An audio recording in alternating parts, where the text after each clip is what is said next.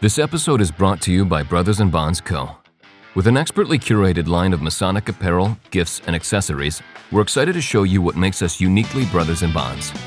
As a listener of this podcast, we're offering you 10% off your first order with us. Just use code TRAVELINGMAN at checkout. That's uppercase, all one word, T R A V E L I N G M A N. Be sure to find us on Instagram or at brothersandbonds.com.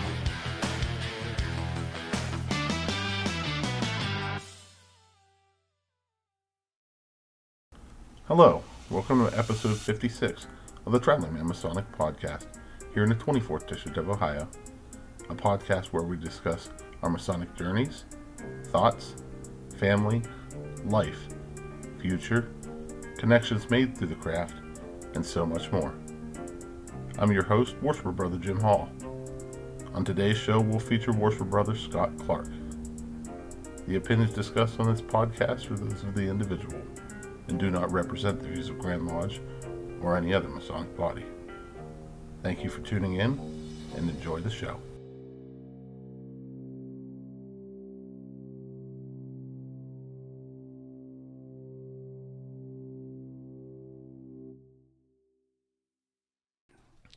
Okay, we are on the Traveling Man, and we have worshipful brother Scott Clark here. Worshipful, thank you for coming on the show. Thank you for having me. It's exciting for me.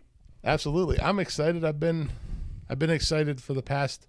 It's been two months. We've been trying to figure this out, and between my forgetfulness and work and everything else, we finally got it together. Listen, uh, you live two hours away. The fact that you made the trip, that's that's my honor. It's my privilege for you to be here. So thank you very much for that. Sure, you know, there's, there are times when it's just, you have to do a Zoom. You know, the last podcast with Chris Hurt in Arizona. Do I want to go there? Yes. Will the boss let me go there for a podcast? No. So, but this one here, we can get to it. We can be in person. It just has a little different aspect. So, enough about me. This is about you today. So, give me a little bit about you. What what you do, where you're from, where we're at. Yeah. Well, um, before the show even gets started, I do want to apologize, uh, or Okay. n- may not be necessary, but um, rabbit trails will likely happen. Uh, Sure. I've got ADHD pretty bad, so it's real easy to get off topic. Uh, that's why I gave you a nice little list of things that we could stay on track with. Sure. Um, but uh, I think probably the very first and foremost, uh, the, the most important thing to know about me is I'm I am a very proud dad. Uh, Awesome. I'm, I'm, I gush over it. I didn't know. I didn't think I was going to get to be that. Yeah. Uh, I'm 43 and I have a two and a half year old little girl at home. okay. Um, Awesome. she's she's changed my life in ways that I I always wanted but never really knew Exactly. what it was going to happen, you know.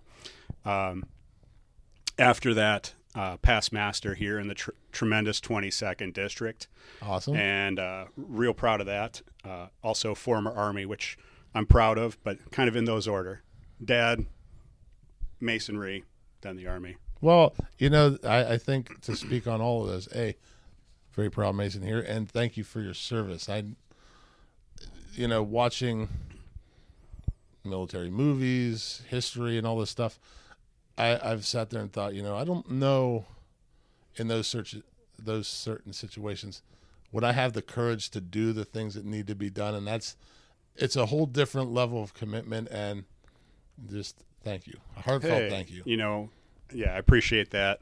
Uh, not to mislead your listeners. Um, fortunately for me, I, I count my blessings daily. Uh, I served during peacetime. Sure. I actually got out of the Army six months before 9 11. And uh, it was just timing. Uh, I was very blessed. And I don't know if things would be different or if I'd have been sitting here today if, if that were had, Yeah. had worked out differently. So I do, like I said, count my blessings. Uh, I'm glad I got the opportunity to serve, but I never did get to see battle. And I think that's a honestly a blessing. So Absolutely. So completely, and we'll, we're gonna rabbit hole right off the bat here. sure. And it's it's odd, and for people outside of Ohio, they're probably like, "What the heck is this about?" So each district has a slogan, if you will. Ah, yeah. You know, the tremendous 22nd. Well, we are tremendous. Exactly. And and the very funny thing and the odd thing to me is it's the tremendous 24th district as well. Is it which, really? Which is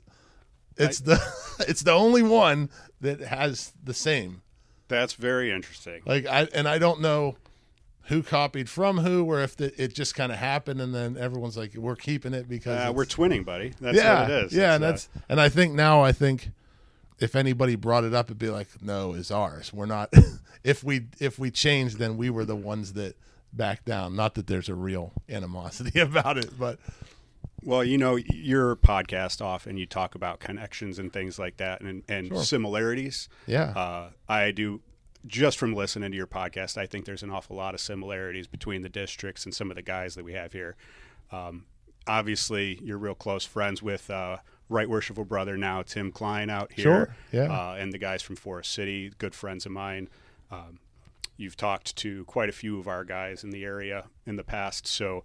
Um, we have a lot of similarities, and I, I think we both wear it proudly. So Yes. I don't think it matters where it came from. I just think that it's it's it's good that we both wear it proudly and do it justice. right, right.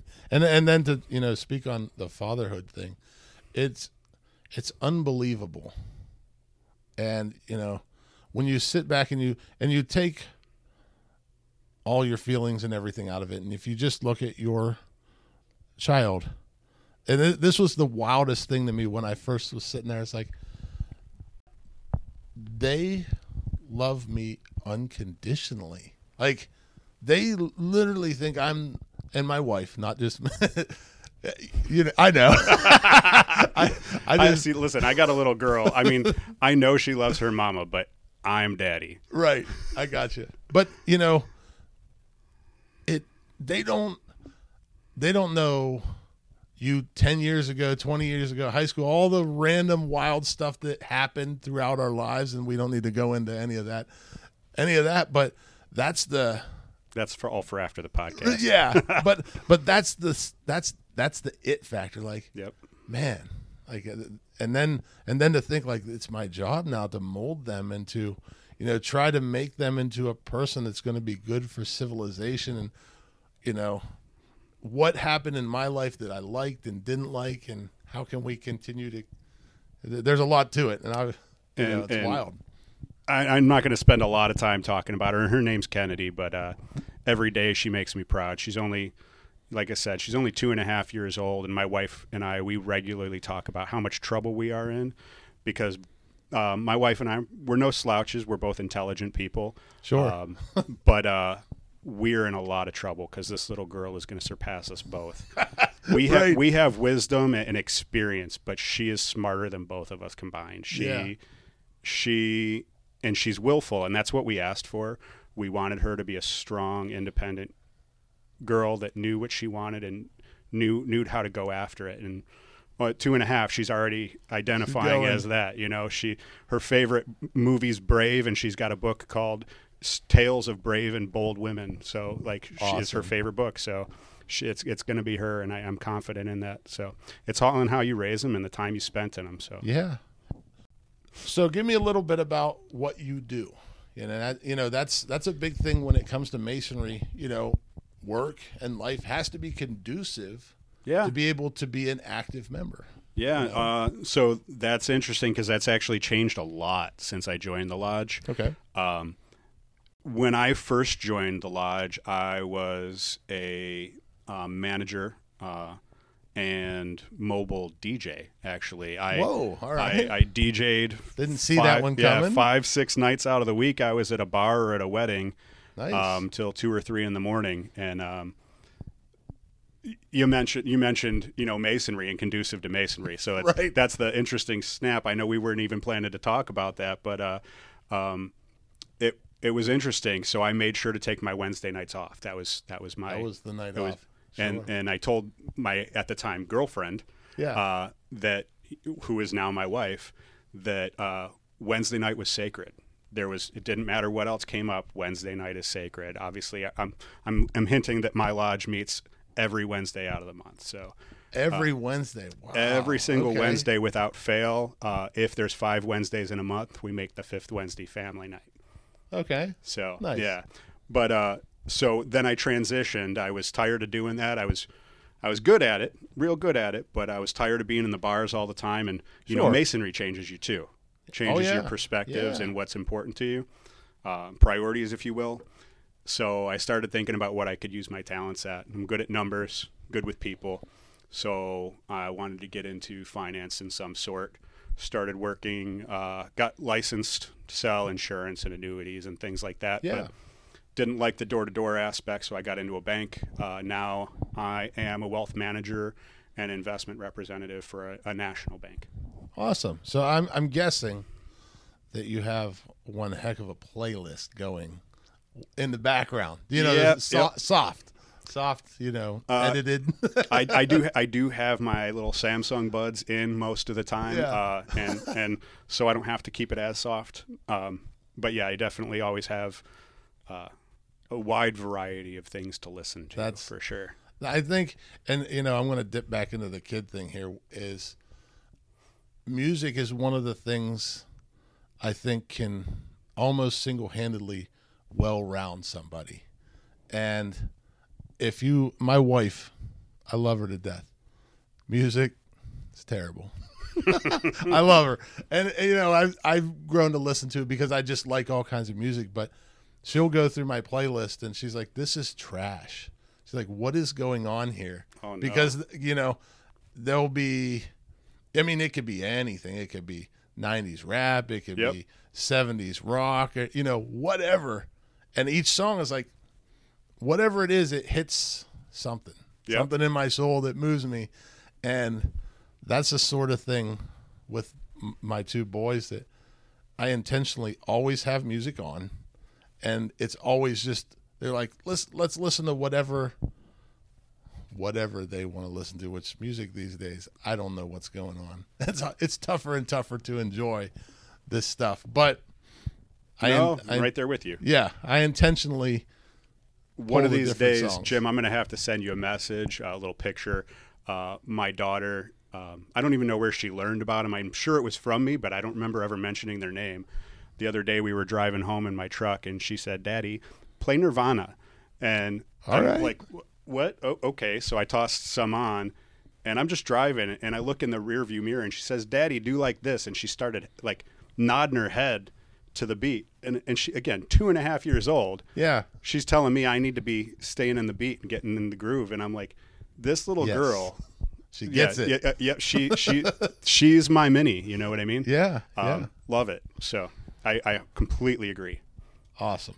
Awesome. And, you know, to go back, just the connections. And, you know, before we even came up here talking about, you know, wealth management and whatnot, and I I worked in the bank for five years or so, something like Yeah. that. And it's just wild how the more you get to know not just one individual, it's wild how a big swath of individuals and you start to see and uh, you know, I think some of that is because we are Masons, we are a certain type of person, and you know, you start to see so many of those similarities, which Yeah. I love.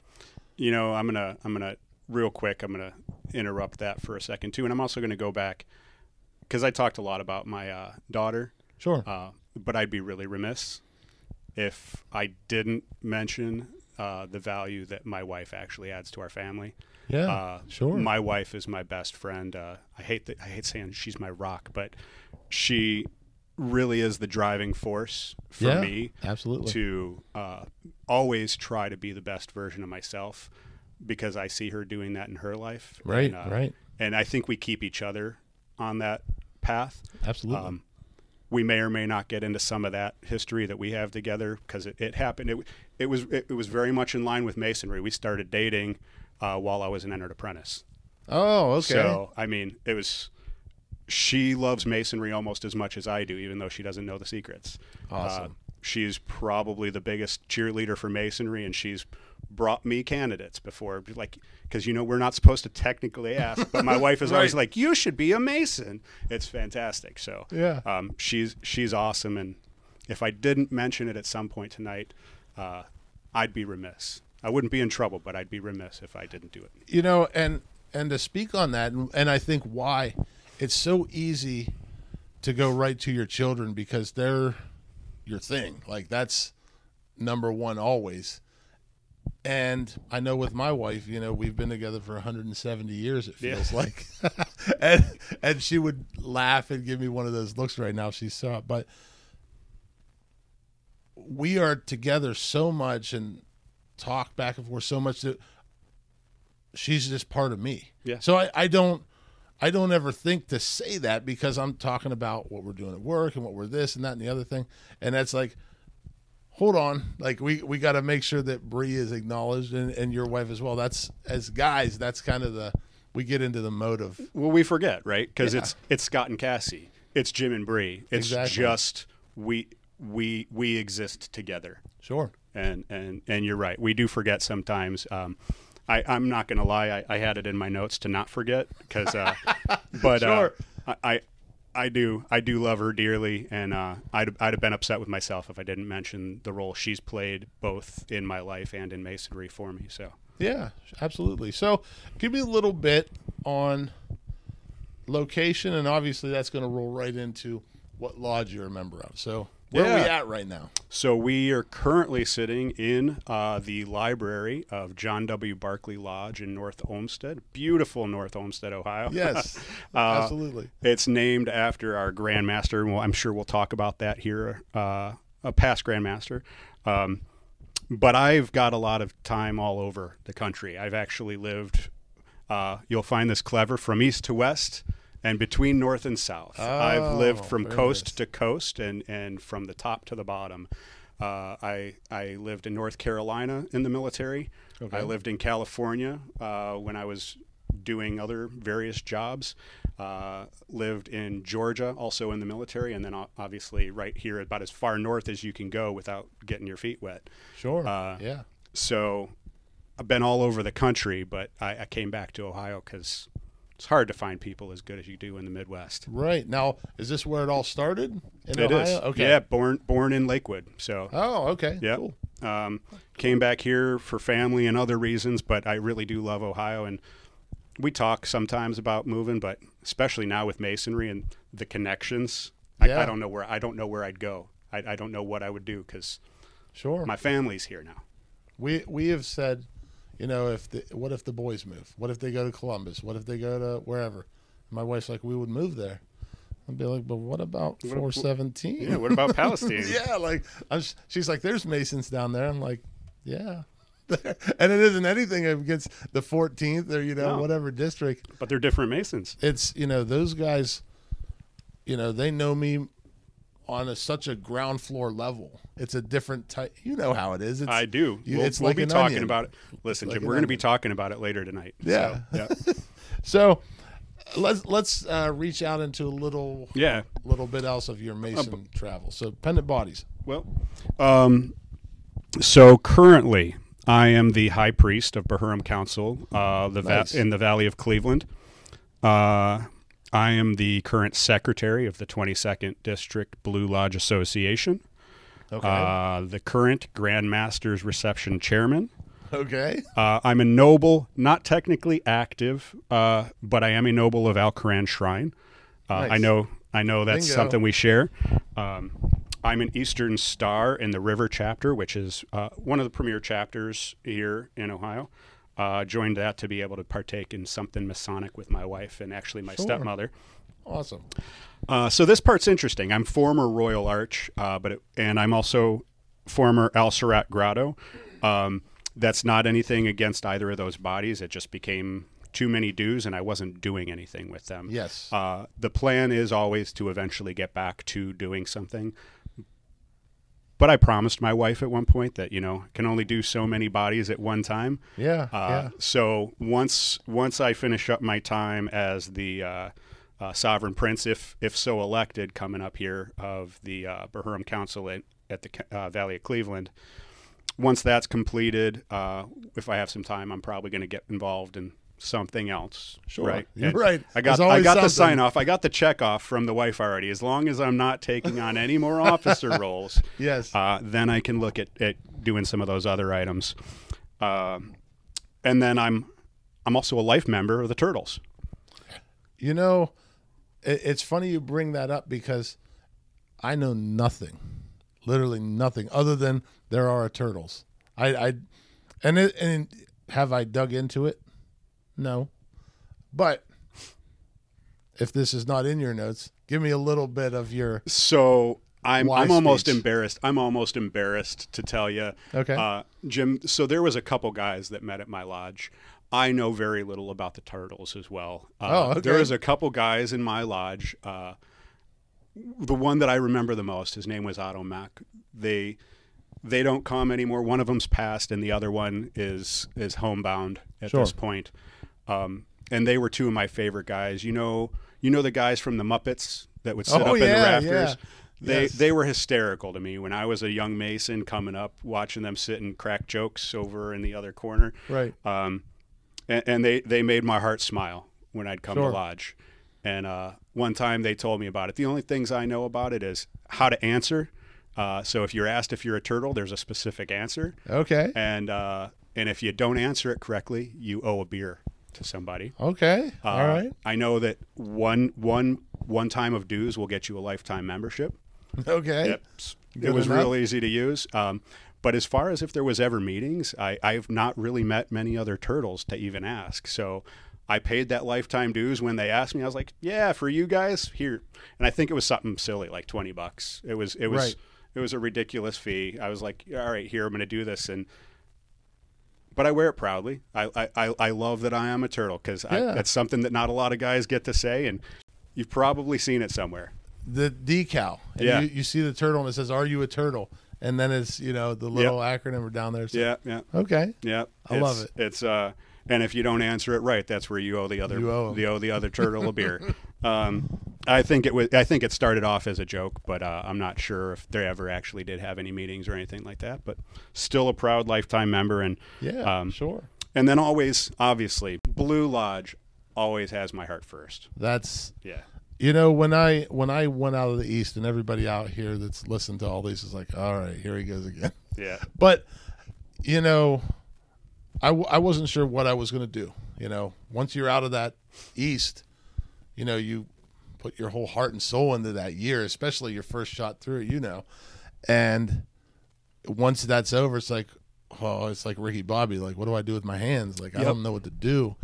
And I I actually I can't remember what line it was. I was talking about getting into the Valley of Youngstown Scottish Rite line, which I'm a member of, and then District Association kind of came right along and right into DEO. So it's it's um it's wild how you have to have something, need something to go on with that. With um Well, you know what? Let me tell you a little bit about our our lodge because uh, Sure. I know on the walk-in I pointed out the Yeah, give me a picture of story, John yeah. W. Ba- John W. Barclay. He's a past Grandmaster, and I think it was 56, okay, 1956. Uh, quick look on uh, Grandview will confirm that for us. But Right. uh, um, so it was named after Most Worshipful uh, John W. Barclay, who was raised in Newton Falls Lodge, which is Oh, actually yeah. out by you. yeah, 25th, but pretty close. Yeah, and uh, he was a founding member of one of the five lodges that actually merged to make John W. Barclay. Okay, Lodge. Wow. Uh, it was uh, North Olmsted, uh, O.N. Steele, uh, Brooklyn, Fairview, and Laurel lodges. Now, Laurel is important to me, and when we start getting into potentially uh, talking about family ties and other things like that, I'll, I'll, I'll kind of touch on that a little that bit in. more. Okay. Yeah. So, and I, usually I go right into family after this, but I um, kind of wanted to jog around the questions here a little bit. So, Yeah, by all I means, have I at it. I wanted to jump into the officer line because obviously you've been through it, and there's so many different aspects of that officer line and what it does to you, how it changes you, how you thought it changed you. Because my officer line experience and what I took from it may be a completely different you know what I needed from it, what it gave me compared to what attributes you are already bringing into the into the equation. So, so moving into the officer line, and obviously that starts with coming into masonry. Mm-hmm. How did that happen? Was that something that's been in your family, or did you just say, you know what, I've had a thought about this. I've seen it. I'm going to go for it. What's the story there? Yeah, so it's a little bit of a combination, uh, Okay. including even the national treasure joke, right? Like what what brought me to masonry. Um, the answer is yes, yes, and yes. It always Um, does, right? Yeah. So there's, I, I can kind of unpack this a little bit more. Um, so my grandpa was a mason. Awesome. Um, he was a member. It's funny that we're on this topic right after the the the five merged lodges. He was a member of Laurel Lodge okay. uh, which I didn't know honestly at the time of joining Barclay here. I just knew my grandpa was a Mason, and it was it was somewhat impactful for me. He he passed when I was 14 years old, um, and I remember remember loosely being at his funeral, and he had some Masons show up, right? And I didn't know much about it, but I remembered I remembered that, and I remembered my dad mentioned one of these guys that used to came come over and visit my grandpa when he was older. He said, "You see that ring? That guy, he's a 32nd degree Mason." And he said it with such like awe, like this Whoa. guy is a, This guy's real this guy's deal. important. And Yeah. I and I was like, so that impressed me when I was a little kid. So Sure. I always wondered a little bit about it. Uh, my grandpa and I, I was. I, I loved my grandpa dearly, but I never really got to know him because he was a very quiet man. He was an old school guy, like work hard, take care of the family, but you don't spend a lot of time at home yeah. um, sure. respected the heck out of him. Uh, but unfortunately, I just didn't get to know him as well as I would have liked to. Yeah. So that was step one. Okay. It- kind of that introduction, right? Uh, secondly, I had friends. I happened to be uh, helping a friend move one day. Yes, the friend thing. Yeah, Help there it is. move. I was helping a there. helping a friend move and packing up a box for him, and all of a sudden I grabbed a Bible off his bedside table, and I see a similar uh, symbol that I had recognized Yeah. from something, and I, and I and I kind of looked at it, and I then I looked up at him and I said, "Are you? Is this? No." And and that was that was it. You know, that's actually how I got in Okay. but I would not have known to look because it wasn't actually my grandpa. I didn't recognize the symbol from my grandpa. In my mid 20s or so, I kind of started doing a lot of internal searching, Okay. uh, studying a lot of different philosophies and, and, and religious ideas. Sure. And, and what was funny, again, coming back to that idea of connections, uh, not necessarily interpersonal connections, but interfaith and interphilosophy connections. sure. I kept running across this common or commonality rather, um, and masonry kept popping up. Freemasonry, Yeah. or or certain things that were connected to it, Right. uh, right. things of the school of thought, and it might just mention it in a passing word, but like it just kept popping up, Okay. and I don't believe in coincidence at Right. all. Right. Uh, so when all of a sudden that square and compass popped up on my friend's Bible, and, and I said, are, "Are you a Mason?" And he said, "Yeah." I said, "So why am I not a Mason yet? Right. What do I got to do?" Uh, obviously, that was You that just was, did it. that- right. You did it. It was interesting because the the brother who that was, he hadn't been involved in masonry for a while. He he actually, from what I understand, was fr suspended at the time from unpayment of dues.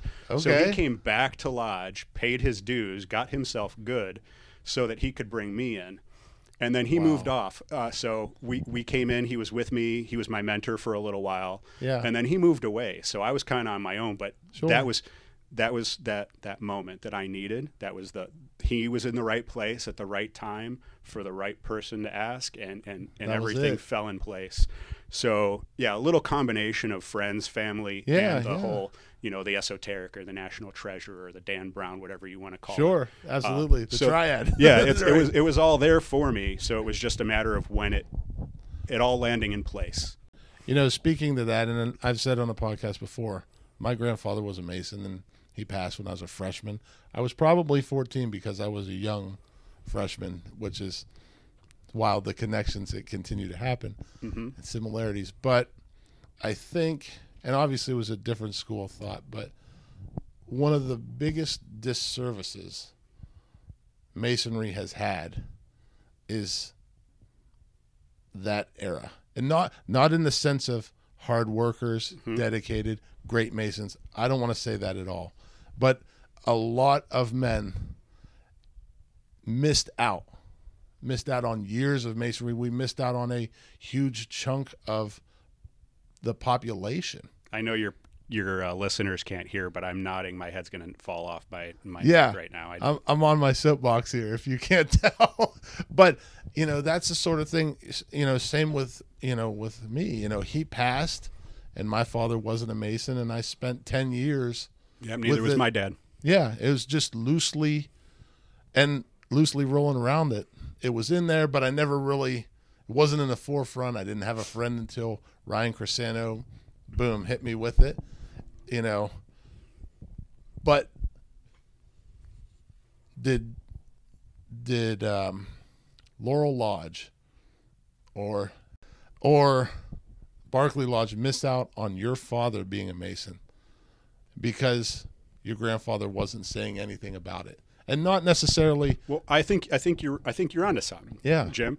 Um, so, give me about five seconds. Here's that ADHD rabbit trail, right? Yeah, yeah. So, uh, I am in my Masters of the Craft in the Royal Schofield Society. Awesome. Uh, but during um, during the portion of the family history where you go back three generations, yeah, absolutely.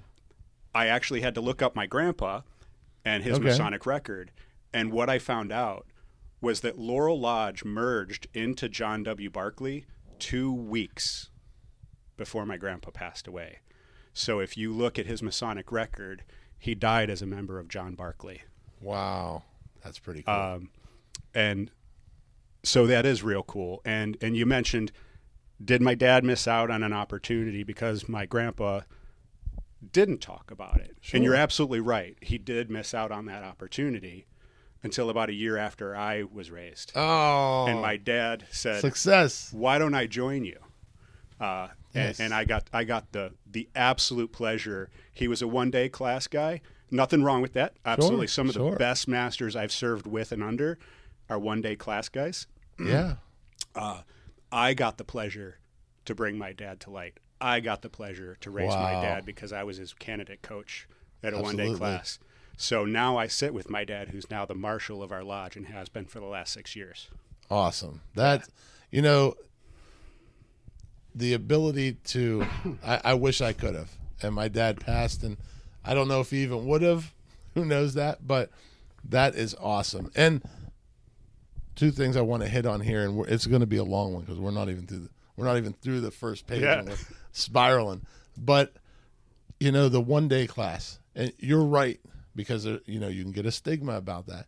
If you look at these Palestine Lodge right now, everybody except two officers, the officer line, are one dayers, and it's We're hard. about 50 50 here. Uh, our senior warden is, uh, worshipful master, current worshipful master is not.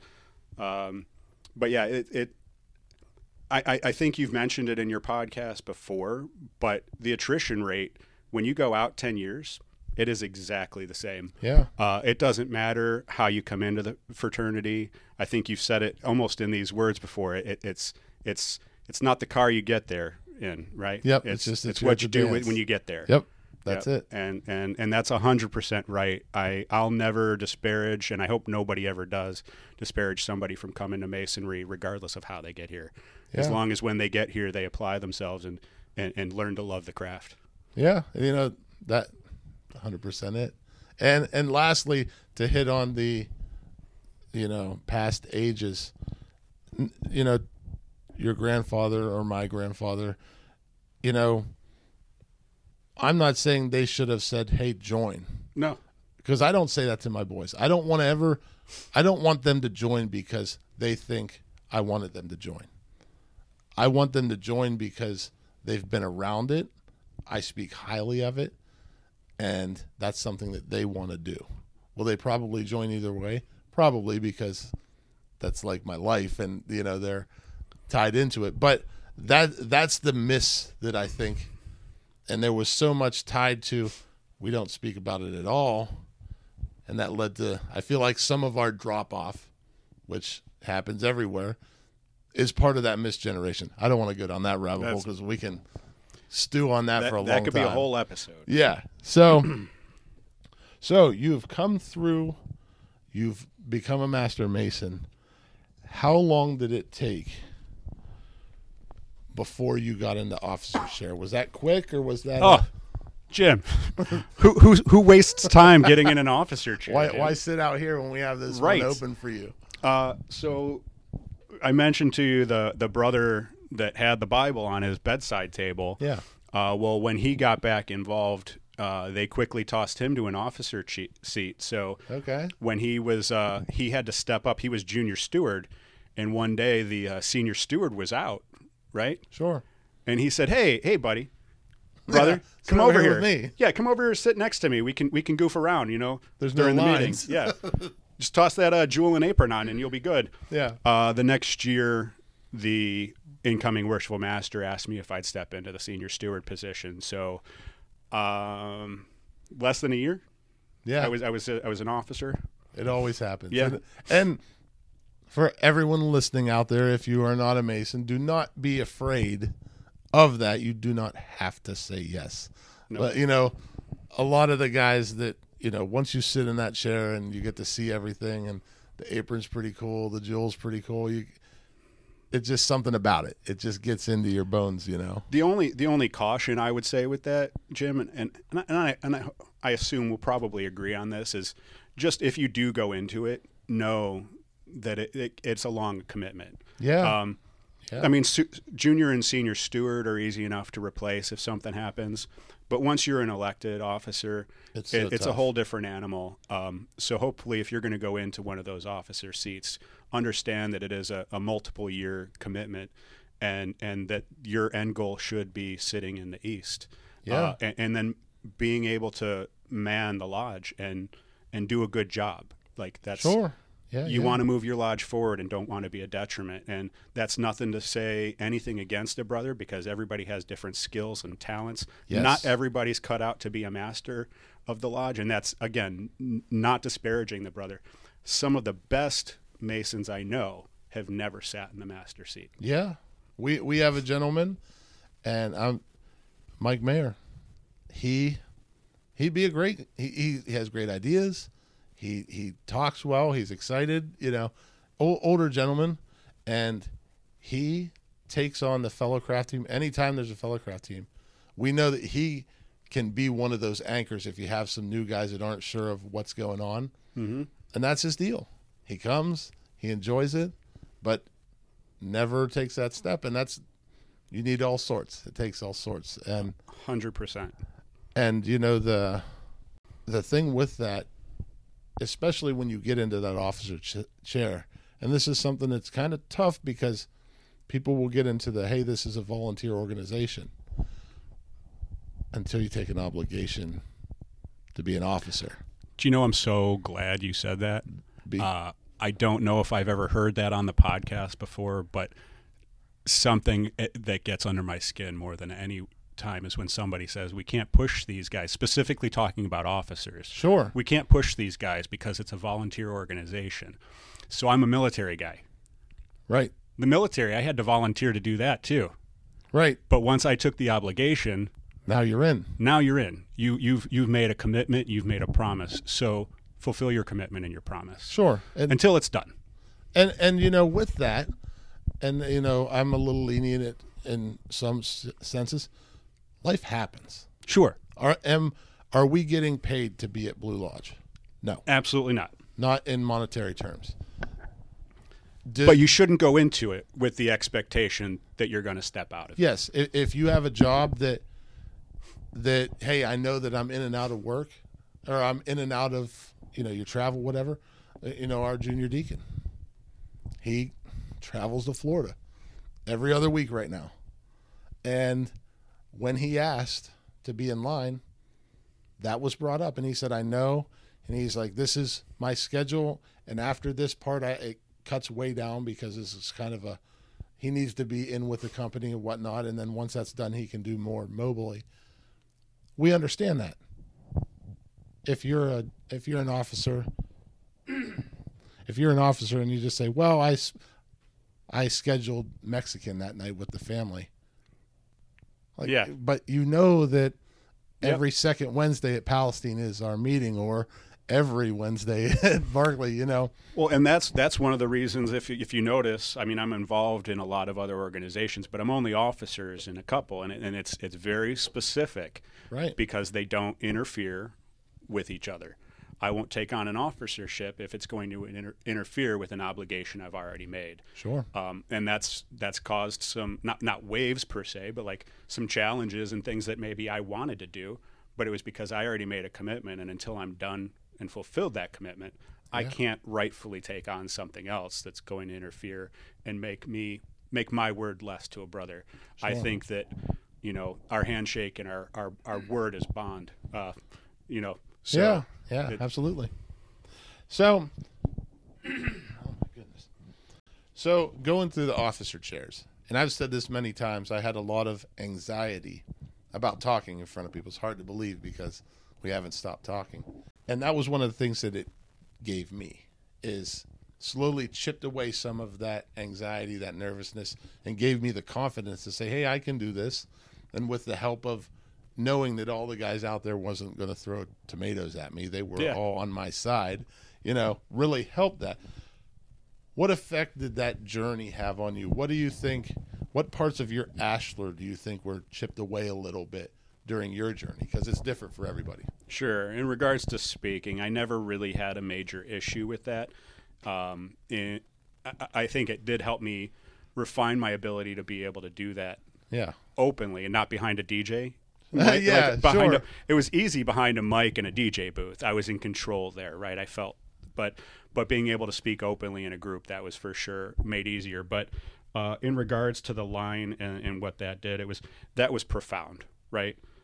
There was no way for me to prep what that actually did for me. It was, I do believe that if done properly, the progressive chairs is the world's best personal development course.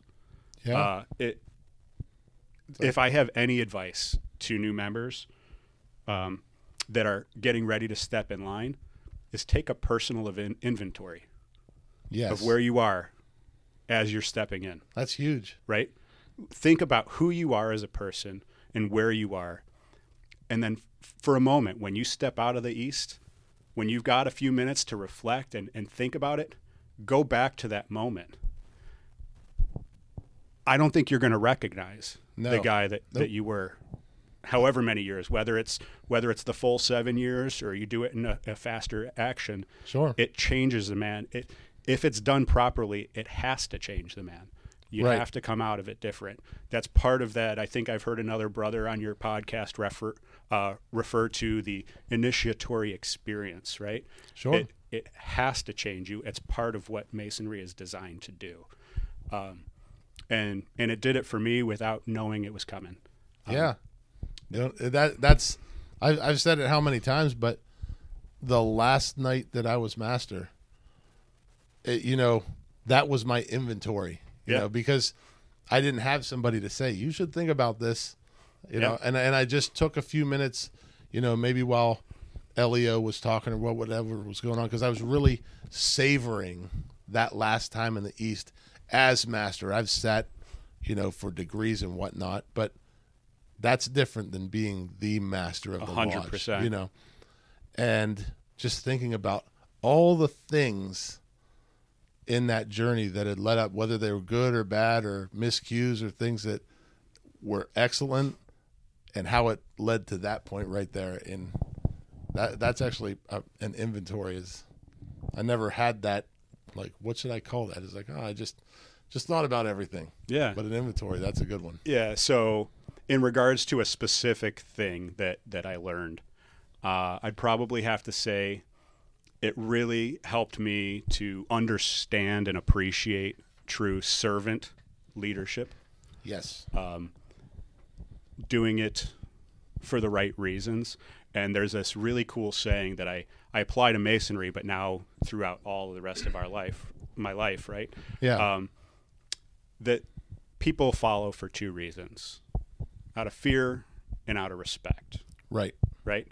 But the people that follow follow out of fear are going to leave as soon as it's beneficial or opportune Exactly. people that follow you out of respect will follow you all the way across the battle. That's it. Right. Yeah. And and I, and I hope I hope that as a leader I led from the front and that I showed that servant leadership. And I know my guys traveled with me. My guys were there when I asked. Uh, without question, if I if I put it out that I, I was going to be somewhere I, or I needed a hand doing something, they showed up and they showed Yeah. out, and and a, that says a lot about my lodge as well. But I hope that I was able to illustrate that for them by the time I got to the east, the value of servant leadership. Yeah. You, you know the thing that it it kind of gave me along the way, which this is I, I talk about John Martin, the legend. you the know, legend. Right right Worshipful was past uh, district advisor, um, our chaplain for a long time and you know, he was my chaplain and he's like a, a Masonic cheat code. yeah. because anything in that blue book that has a letter and not a word, he knows it. It's unbelievable. Like I wish I had that type of, you know, cognitive ability. I don't. I don't know how I get dressed some days, but you know, the, uh, you know, learning about that servant leadership, and this is something I'm not proud about, but you know, you always have to have goals, something to strive for, whatever it is. And when I was senior deacon, I was uh, the master, worship brother Rocky Bosley, awarded me Mason of the Year, and that was kind of a bar. Like I can't believe this, you know, one of the awesome things. The next year, this isn't tooting horns, but in my head, I thought I had one hell of a year. Just ideas and different things we did and whatnot.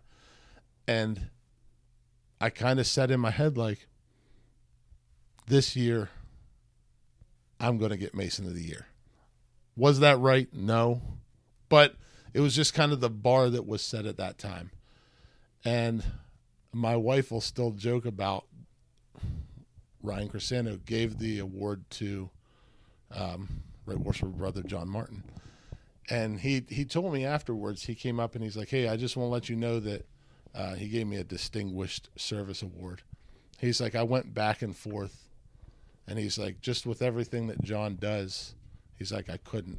And, and I'm like, I, I understand. And that's his prerogative. I don't get to choose who wins or who should win or whatever. And I don't get to be mad that I wasn't picked. But, you know, it, it wasn't until I was in the East with John Martin and saw all the stuff that I mean, he is the chaplain.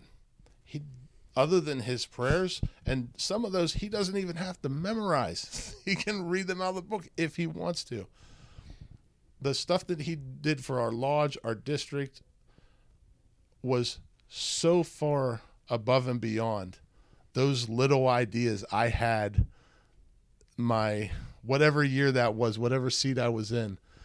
I really and I actually I went to Ryan and told him this story. I'm like, hey, I got to tell you this. I'm like, I never told anyone except my wife this, and you know, it was it was something that I felt bad that I was that petty, but once again, when you get to that end of the end of the line sort of deal, it's like, wow, you know that that was part of that Ashlar for me that was rough, Sure. and it took me that much time for that to be chipped away and realize like you know what? There are other things that maybe are bigger than your race idea or whatever whatever thing it was. I don't even remember the things but you know and it was a humbling thing. So That makes me reminiscent of one of my favorite sayings, and I'm going to chop it up because, i know. you know, sure. uh, but our worshipful brother Ben Franklin, yeah. He w- he once was asked about you know all of the virtues. He has a list of virtues that he found important to be a man, sure and he said, "I've achieved all of them, except humility." And I always found that interesting, right? So why did he say all of them except humility? And what I came to, right, is that once you once you believe you've achieved humility, you've lost it. yeah right? exactly It's a constant reminder to stay humble, my friend, and continue to work in the quarries. yeah Right, the work will be noticed where it needs to be, and just stay humble, keep your head down, and keep on working. And right now i i feel about this big e- even thinking about thinking that way. It, it's it's it's, interesting. wild, It you know. is. And and that's and that's the thing. That's the sort of thing. That's growth, is what it is. Yeah, it's the and I love this quote, and I don't remember where I heard it from, but it's like the the river. You know, the man is never the same. You never step in the river the same. The same river. The river's different. And I really botched that line. That That's was okay. total total chopped up. but you did you did excellent with the Franklin thing. Thanks. Mine, they're probably like, I don't understand what he's saying. But you know, the man is different. I'm a different different guy because of all those trials and tribulations along the way. Yeah. And you know, still upset at myself. But that's how you keep learning and keep striving to get better. I did put. Oh, go ahead. No, go for it. Go for it. All right, I, I did put a little note in after that spot in our uh, little bullet points of things we wanted to try to talk about. Yeah. Uh, this was something else I thought was really interesting that I realized, unfortunately, probably after I got out of the line. Yeah. Um, or maybe no, I think I realized it as as I was master because I tried to instill this with my senior deacon. Uh, some guys may or may not notice that there's actually a natural mentorship within the line of a progressive line, right? So when you're sitting as junior warden, your senior steward travels with you over to the senior warden chair and becomes your junior deacon. Yeah. And when you travel up to master, that guy, that brother should be traveling with you as your senior deacon. And we all know that the senior deacon is pretty much the go-to The guy for the worshipful master. Yeah. So I'm going to also put out a, a charge, if you will, to the brethren that are listening. If you are sitting as junior warden, spend the time to help develop your senior steward. Because if everything works out well, that brother is going to be your senior deacon and help play. make or break your year Yeah, as worshipful pivotal. master. Pivotal. And you can help them become the best kind of worshipful master.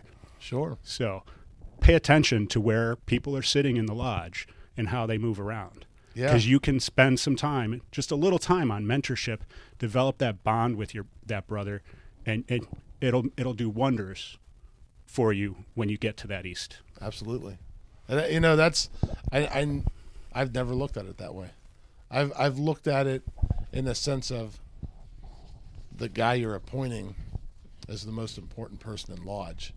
Sure. Because seven, in my mind, seven years from now, They could be running the where, lodge. Is that the guy? You know, there's let, let's say we get ten guys that are excited about being in the chair. Which holy cow, if you got that, that's kudos to you guys, whoever that is.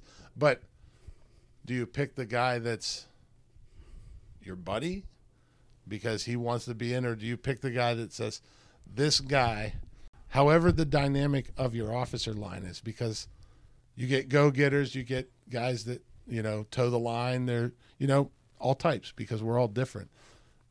Where does that guy fit? Because you can't have too many chiefs in that line. Boom, boom, boom, boom, or then everything starts to. You got to have some sort of symmetry. That's funny. Even though we're all brothers, you have to know how best to work and best. I uh, just had to submit some names for the Scottish Rite for the next junior officer for my line. Yeah, because coming up in May, I should be going in as the uh, again the sovereign prince uh, of my line. sure. So I actually just had to submit a name, and the amount of time I spent this time, I, I, I spent some time when I went in as master, but having the time to reflect on that uh, since being master, I spent a lot more time this time sitting back Right, and looking because right. I also had the whole district to choose from, right? Or for the whole uh, the, the whole valley area. So yeah. What would you tell a junior warden? And, and this is a question I haven't really asked before. What would you tell that guy? Because everybody says when you sit in that chair, you should be planning your year. Nobody tells you what to do. They say plan your year. And you know, obviously, if you're paying attention and you're attentive, you should kind of get a bead on how the year goes. But what do you tell that guy? So number one, actually, what I was just talking about about that natural mentorship program. Yeah, um, spend time with your senior steward. Get to know that brother, like intimately. Get Sure. spend time with them. Get to know their family. Uh, in a couple years, you're going to be ask, asking an awful lot of that brother, yeah, and you need them to have your have your back. Um, but again, obviously, you know, you're, you, the other piece is you need to tell them your year should be planned By the Yeah. time by the time you come out of the seat, your year should be planned. Other than tentative dates, Yeah, things like things, you know your inspection, your installation, because you have to wait to get the confirmation for the dates. Everything else, the ink should be drying when you come out of the seat. Yes. Um, it, it is the the polish is for senior warden. That's Sure. that's when you're polishing up things and and writing out the fine details, the minutia. But Yes. you need to have a really solid plan by the time you come out of there because there's no guarantee that nothing's going to happen and you're not going right to the east. Yeah. That's- That's, it. That's, that's- the wild thing. Right. You never know. And you know, it's and it's not just a hey somebody. It, it can be anything. You know, the guy moved. Yeah. I got his dream job in Texas or wherever it is. I mean, God forbid, uh, but it happens. Somebody passes. yeah, Anything can happen. sure. hopefully your lodge has a, a solid set of past masters and somebody can step in and to help out. But if that's not the case, Yeah, more often than not, the junior guy is going up. yeah. You, You only need to, I mean, according to Ohio, you only need to spend one year as a warden before you can be master. So, right. You know, that's that's it. Be ready. That that's the biggest thing. You know, I kind of looked at that when I was master of what did I need there, or you know, and it it's not anything against the guys ahead of me because you know from Bob Batchelor appointed me into the line of senior steward. All of those guys were just you know giants. I'm, I was when by the time I got to the East, I was standing on the shoulder of giants. Uh, You know, they basically just said, "Here's the road, go," and let you do what you do. But you know, there's always things that can be better, things you can change, and that's where I looked at. I was like, "What did I need then?" And I needed an outline. This is what you should do. This is where, what, all the little things, like writing down your meeting. yeah, You know that you the know agenda. you know the biggest issue in my agenda, the biggest problem I had to start when to rap the gavel. yeah. Because I'd write my agenda. Okay, we need to do this, we need to do that, we need to do this, you know, the bills or whatever, and you're so worried about everything you need to do and your lines, getting everything straight. And I'd say something, and I'm sitting there smiling like, all right, I got this. And John Martin would be like, rap the gavel. Like, oh my God. So that's one thing I tell him, like, listen, if you're not 100% locked in, right, rap the gavel. Yep. I did. Every one. Rap the gavel. Man, Jim, if you saw my agendas, I, I they were probably as half as thick as this book. At least for the first part of the year, man. I was, I had, I was, I was. I- Again, I told you I had I have ADHD, and I know myself. If Yeah. I don't write it down, it's out the window, gone, right? right? So Sure. yeah, I my agendas were sometimes three pages just to make sure I didn't forget anything. So I I get Yeah, it. I yeah. get it. being installed as master. And you know, if you look through, there's so many different, you know, things when you get that apron that they tell you about, and even the purple, the fraternity may be on your shoulders, whatever that may be. To me, that is, you don't ever get that again, and it doesn't. I mean, you you know i I'm a DEO and I was installed DEO. Unbelievable. Never in my life thought that I would ever aspire anything above even getting to the east because I was scared to death, and I've said that so many times. You know, but it wasn't being installed as master. You know, it's just that it's the first time. Yeah. So, wh- what was that thought like? How did that feel? Was that just was the thought of what you thought it would be when it happened? Was it that, or was it just completely, you know, hard to explain?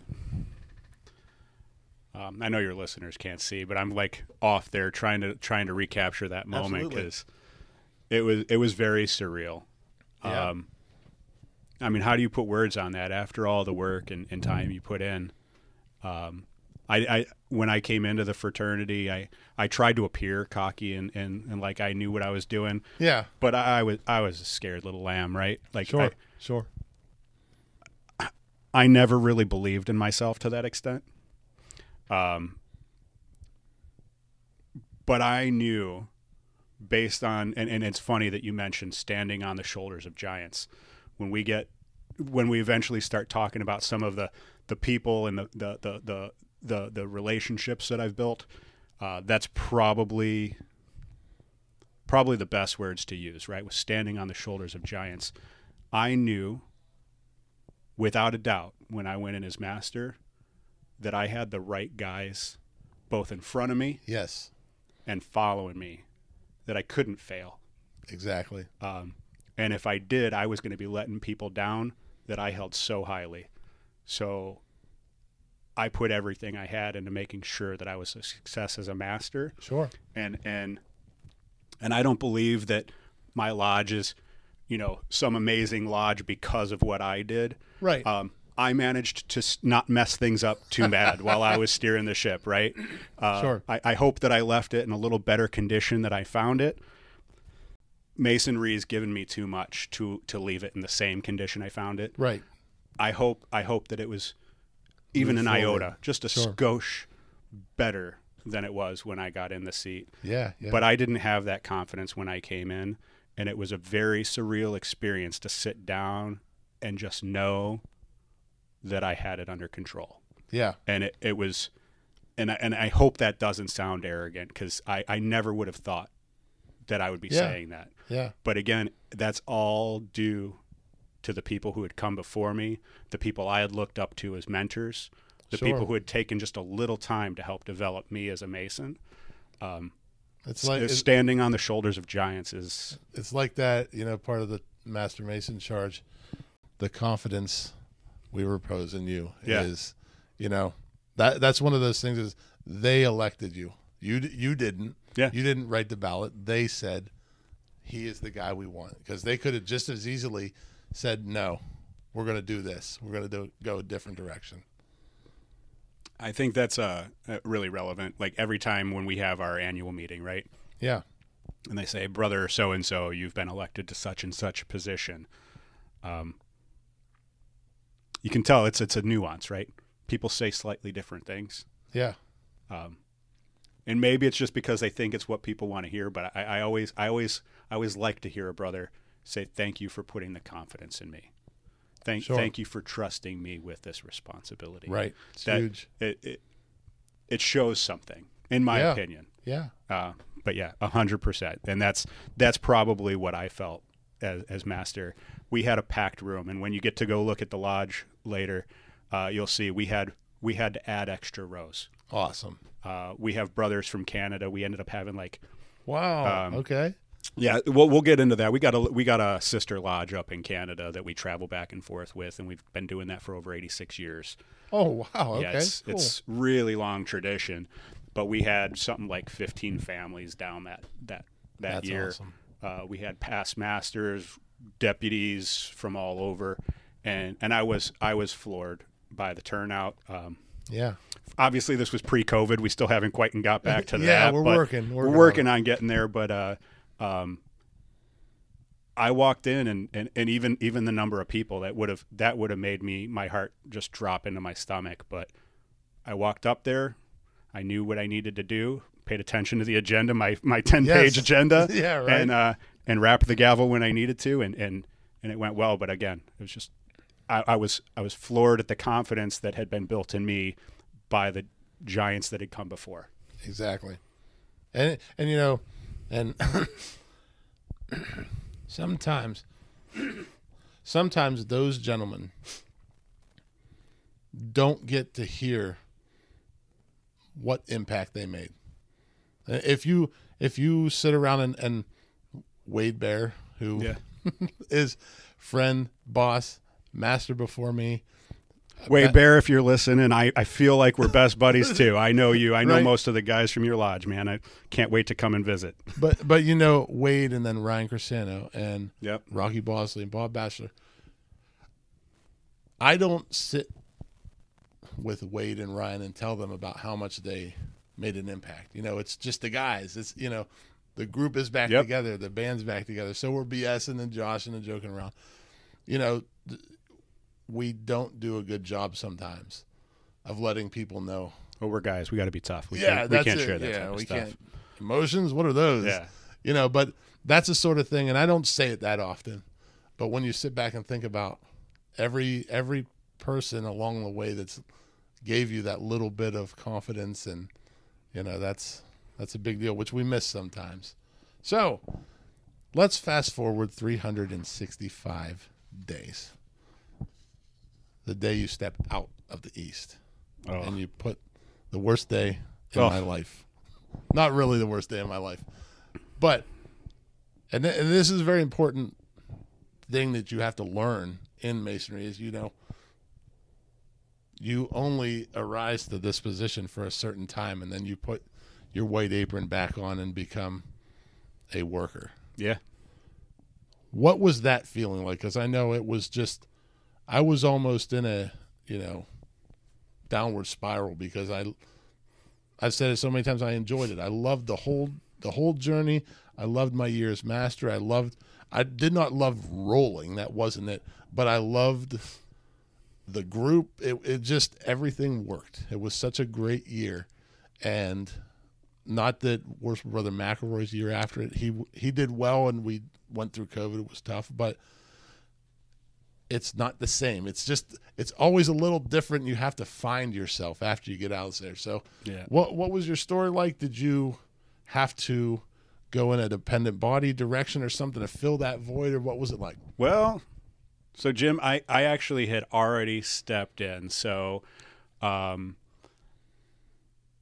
on my first year out, so there was there was as far as feelings, how was I feeling? Uh, there was a few things going on. It was a dichotomy of feelings at the time. Yeah. Um, so I lost both both my last grandparent and my I mean I, I don't want to even refer to her as step my my sister that Yeah. year. Oh, um, it was sorry. and they were only a couple months apart. And you know the support that my lodge showed to me through that was just enormous. Uh, Sure. When I needed to take a little time away, again, some of those past masters who helped shape me were the ones that stepped in and made sure the lodge ran when I needed to take a little mini break. Um, but I was I was feeling anxious, right? Uh, I was I was feeling like the lodge no longer needed me, and then I was also naively relieved, like, oh, I get to take a little bit of a break. That wasn't the case, right? Because uh, Right. the next year, I, I ended up serving uh, as a lodge education officer. Yes, Yeah. which is jumped whole- jumped right in. yeah, Uh, and I think I think if I if I'm doing my math right, that was also when I stepped in as chaplain of the Blue Lodge Association.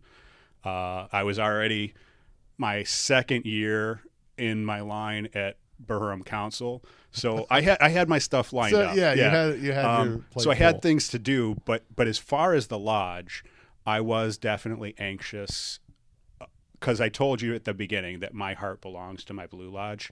sure. Um, I felt no longer needed, even as the LEO, which eventually I realized real quickly that no, I, I- that was an important role, and I was I was making an impact. So it didn't last long, but 365 days after getting put in, that was how I was feeling. Uh, was the lodge going to be successful without me? Because Yeah. I, I was a little arrogant at that point, not not intentionally, and it was uh, an unconscious thought Sure. that like They need how me. are- they need me. Yeah, I, right. I, I, I, I did all these things, and then I, I had to like gut check myself and go, no, the lodge would have done these things with or without me. Hopefully, hopefully, I, I helped to improve it. It's the same thing. Hopefully, I helped to improve it a little bit. But our lodge, I, I like to use the ship comparison.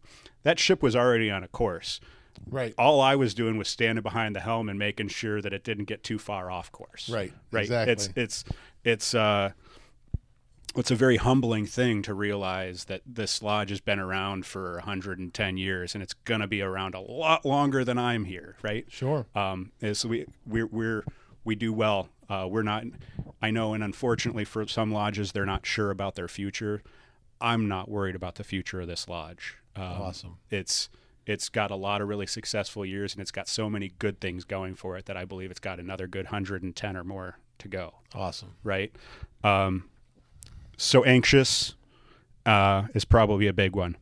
So Yeah. this this is the first time I've addressed this segment this way. Normally I just bring them up, but contractually I have to bring up uh, Right Worship Brother Jason Laramie and Right Worship Brother Chad Kapinski. Chad, So right, worshipful brother Kapensky. Yeah, you go ahead and bring him up, and then I'll talk my little. so just a little backstory on why I always say contractually. So I usually bring them up somewhere in the story because I'm always always talking to them. We live nowhere close, and Jason lives in Wisconsin. Yeah, you know, and Chad lives three hours through the sticks. You know, I went down there for uh, most worship brother Rain. Paramuthia, right? Paramuthia lot. Yeah, seventeenth district, and it is like driving back roads the whole way. If you get car sick, don't do it. you know, fly a helicopter or something in. But um, He's on the compound, if I remember correctly. yes, Yeah. you are right. But I there was one episode, and I don't know. I just didn't say the names.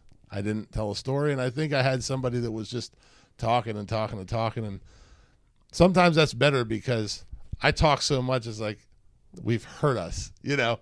So it was nice to nice to let them roll, and sometimes I like doing that because I just get intrigued with the story too. And most worship brother Jess Rains messaged me, and he's like, "I'm messaging you on behalf of uh, Right Worship Brother Chad Kapinski and Right Worship Brother Jason Laramie as their counsel at law that, that you you know you broke contract and now they're you know and, and so now I have to make it a point and it kind of fun to just make it a little bit of a segment so I always try to bring that up a little bit I've got a lot of love uh, for Right Worshipful Brother Kapensky. sure Chad and I uh, had to have met at Grand Lodge, and I think it was Columbus. I'm pretty sure it was either uh, Most Worshipful Brother Kokenauer or uh, uh, Rob Rill, Most Worshipful Sure. Brother Rill's year. okay Um, I don't remember who was there If when they- that when that played. fade, I know right? Uh, and I'm pretty sure he was still Worshipful Brother Kapensky at the time. oh okay hadn't Uh, moved up And I don't remember if he had been appointed to DEO or if that came like later that year. It was it was right around that time. yeah Um, okay But obviously, you know him. sure Chad's energy is Oh, yeah. amazing. He he he lights up a room. Uh, sure if he's talking to you, you could be in a room with 5,000 other people. And that's what it felt like because we were at a hospitality, the big Grand Lodge hospitality. Sure. Everybody was there. Yeah. I couldn't have told you if there was another person in the tent. no you just zone in It, Yes. and and that's how it felt. Um, I somebody introduced me to Chad because they thought we might have some things to talk about. okay Uh, they they mentioned that there might be, and it's funny because your show has a lot to do with connections, sure right? Well, I had just spearheaded a classic car show that I had titled "Autos for Autism." oh just right in that alley sure Right. So somebody said you need to meet uh, worshipful brother Kopensky and, and chat about some of the things that you both are interested in. Um, we ended up sitting and uh, chatting with. Uh, he was the current.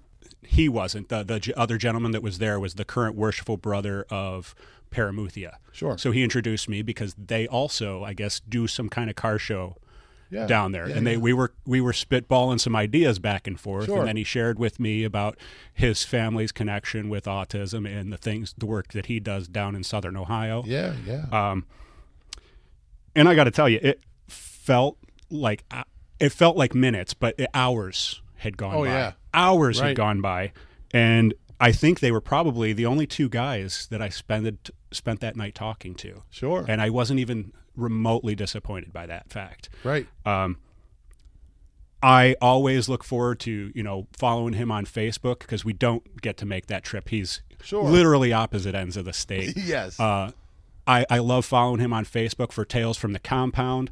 I love when he posts uh, uh, a conversation with Chad's brain or however he Oh, yeah. he messages Chad- it. Chad, I, yeah. I, I'm- I always laugh when I see things coming from him. And then my favorite is also the updates that he gives us on the superhero princess. oh I love it I love it. Um, you know you always, podcast or not, you always have my permission to bring up Chad. awesome Yeah. and you know and Jason obviously Scott has not met you but I'm sure it's When- I'm sure it's likewise. when that happens, the last podcast with you know himself and Bob Painter, we were talking about uh, Bob's masterpiece for Schofield. Another 20 second guy. There yeah, you go. that's it. And um, we started talking about the Masonic Road shows, and the wild thing was the very first one It was in Hiram Lodge number 18, I believe. And the tie-in, this is how the connection ties in is and if I mess up the name again, Rowan Yarn, I believe, was the gentleman from Blendon Lodge. They had made a um, contemplation room, and this is what Bob's masterpiece was on. They did that there. Oh. I'm And- gonna have to check that out. Actually, I, I I'm Yes, I, I like I like the uh, room preparation room or contemplation room. Sure. Or, I don't remember what we're allowed to call it currently because uh, yeah, Right, I get it. I get it. And you know, that was something that really seeded in with me when I went through York right. And there was a situation where that kind of comes up. I don't want to step uh, you know out of bounds there, but it always sat there and it, we never had an opportunity to make one of those in our old building. It just wasn't going to work. The room just it couldn't.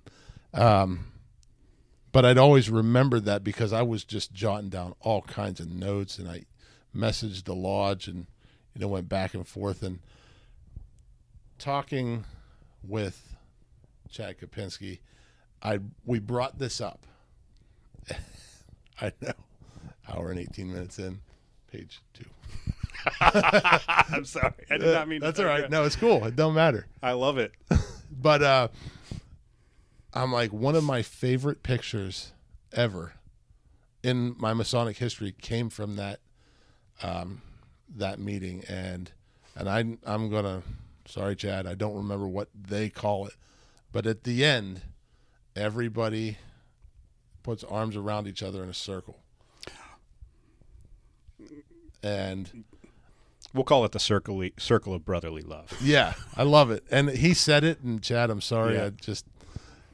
But the the beautiful thing with that is, in that circle, in that circle of people, this Chad Kapinski's there. Never met him before. I knew Jess Rains. He was, he'd installed me, but since then, the growth between you know Sure. close friends. I believe Tim Whelan was there. Um, Sean Marolt was there. Mm. Our current master, Jack Barnhouse, was there with me, and I I showed him. I'm like this, this picture, the feeling there. It's just a feeling where you know. And and Chad's daughter was there. That's that's where I was getting at. Oh. He, I can't remember what his wife was doing, and for Was me, she in the circle? yes, Oh my god. And, and that's That's the, gonna. I'm. My heart's welling up. And- Again, and- I told you, I'm a. I'm a dad. I'm a. I'm a girl dad. Sure. Mm.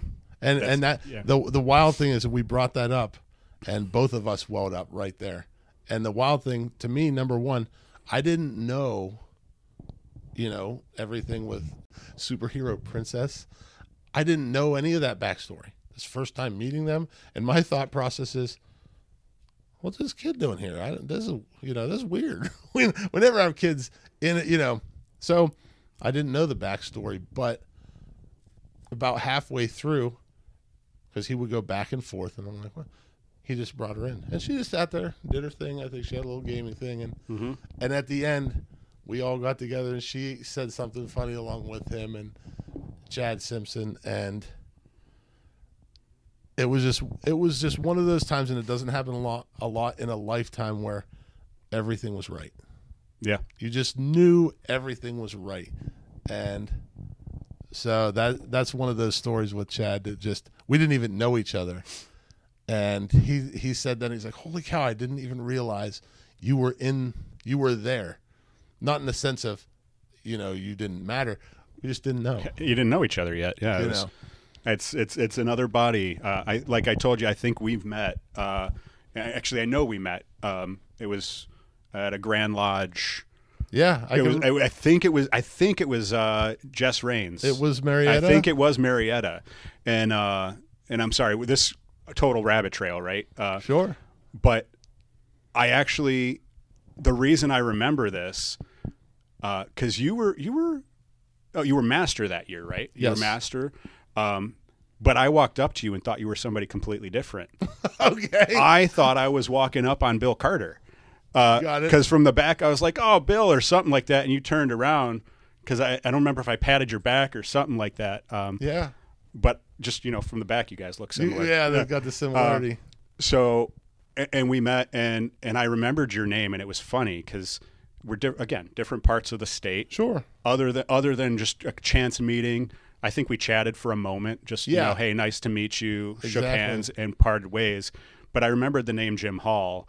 And then it kept coming up, and it kept coming up, and then it kept Right. coming up, and I'm like, "Who is this guy?" Sure. and and so this actually is, is coming full circle for me. Yeah. Um, of one of those guys that you know a chance meeting might not have ever even thought about it again, but for whatever reason paths cross, and, Yeah. and then they continue to cross when it's intended to be so. Sure. Um, and and I believe that about Chad full heartedly. Yeah, you know it's wild that I actually remember that we were in the hotel lobby, and I feel like my lodge or the twenty fourth, the tremendous twenty fourth, was. uh, I think we were all going out to dinner. Might have been. I think that that was the thing, and I wasn't driving, and it was you know just a quick hey, you know I heard so and so and and commonplace when you're at a Grand Lodge. Hey, we'll we'll talk later, and then Yeah, and that's it. you know, and there's that's it. thousands of Masons and a lot of talk going on. But yeah, it's wild that that moment, and you're right at that time, and it was years Yeah. since we, until a point where we actually ran into each other at lodge. Yeah, I think we ran into each other at Forest City for their Brotherhood Yeah. night uh, last year Yeah, or not that this long year. ago. This year. Right. um, and and that was actually the first time that we've actually got to reconnect. I've, I've been following you in, in your Masonic career Sure, since being a master. So so and, and kudos to you for all that you're doing for the state too. By the way, uh, Well, appreciate it. thank you. Bringing bringing attention to masonry. Uh, uh, it, it's it's a great thing and and it's a great service. So thank you for that. Everybody East Palestine Lodge just rolled their eyes. As they're like, his head can't get any bigger. It's like physically, it's disproportionately big. Listen. But they they say it all the time. Like, listen, he can't even fit through a door with his head now. but somebody has to be in the position, right? sure. right? Masonry, I, I do believe that you're right, and, and we're going to talk about how I feel about you know we need to grow or we need to do this or whatever. But the point is, is is you brought it up earlier that maybe there was a disservice done by not talking about masonry, Yeah. not going out there necessarily and recruiting every Tom, Dick, and Harry to join Sure. the lodge. We Uh, still have to guard that Westgate, right? Right. Right.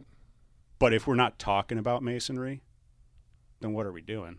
Right. The, the, it. ide- the idea is if we're not growing, we're dying, right?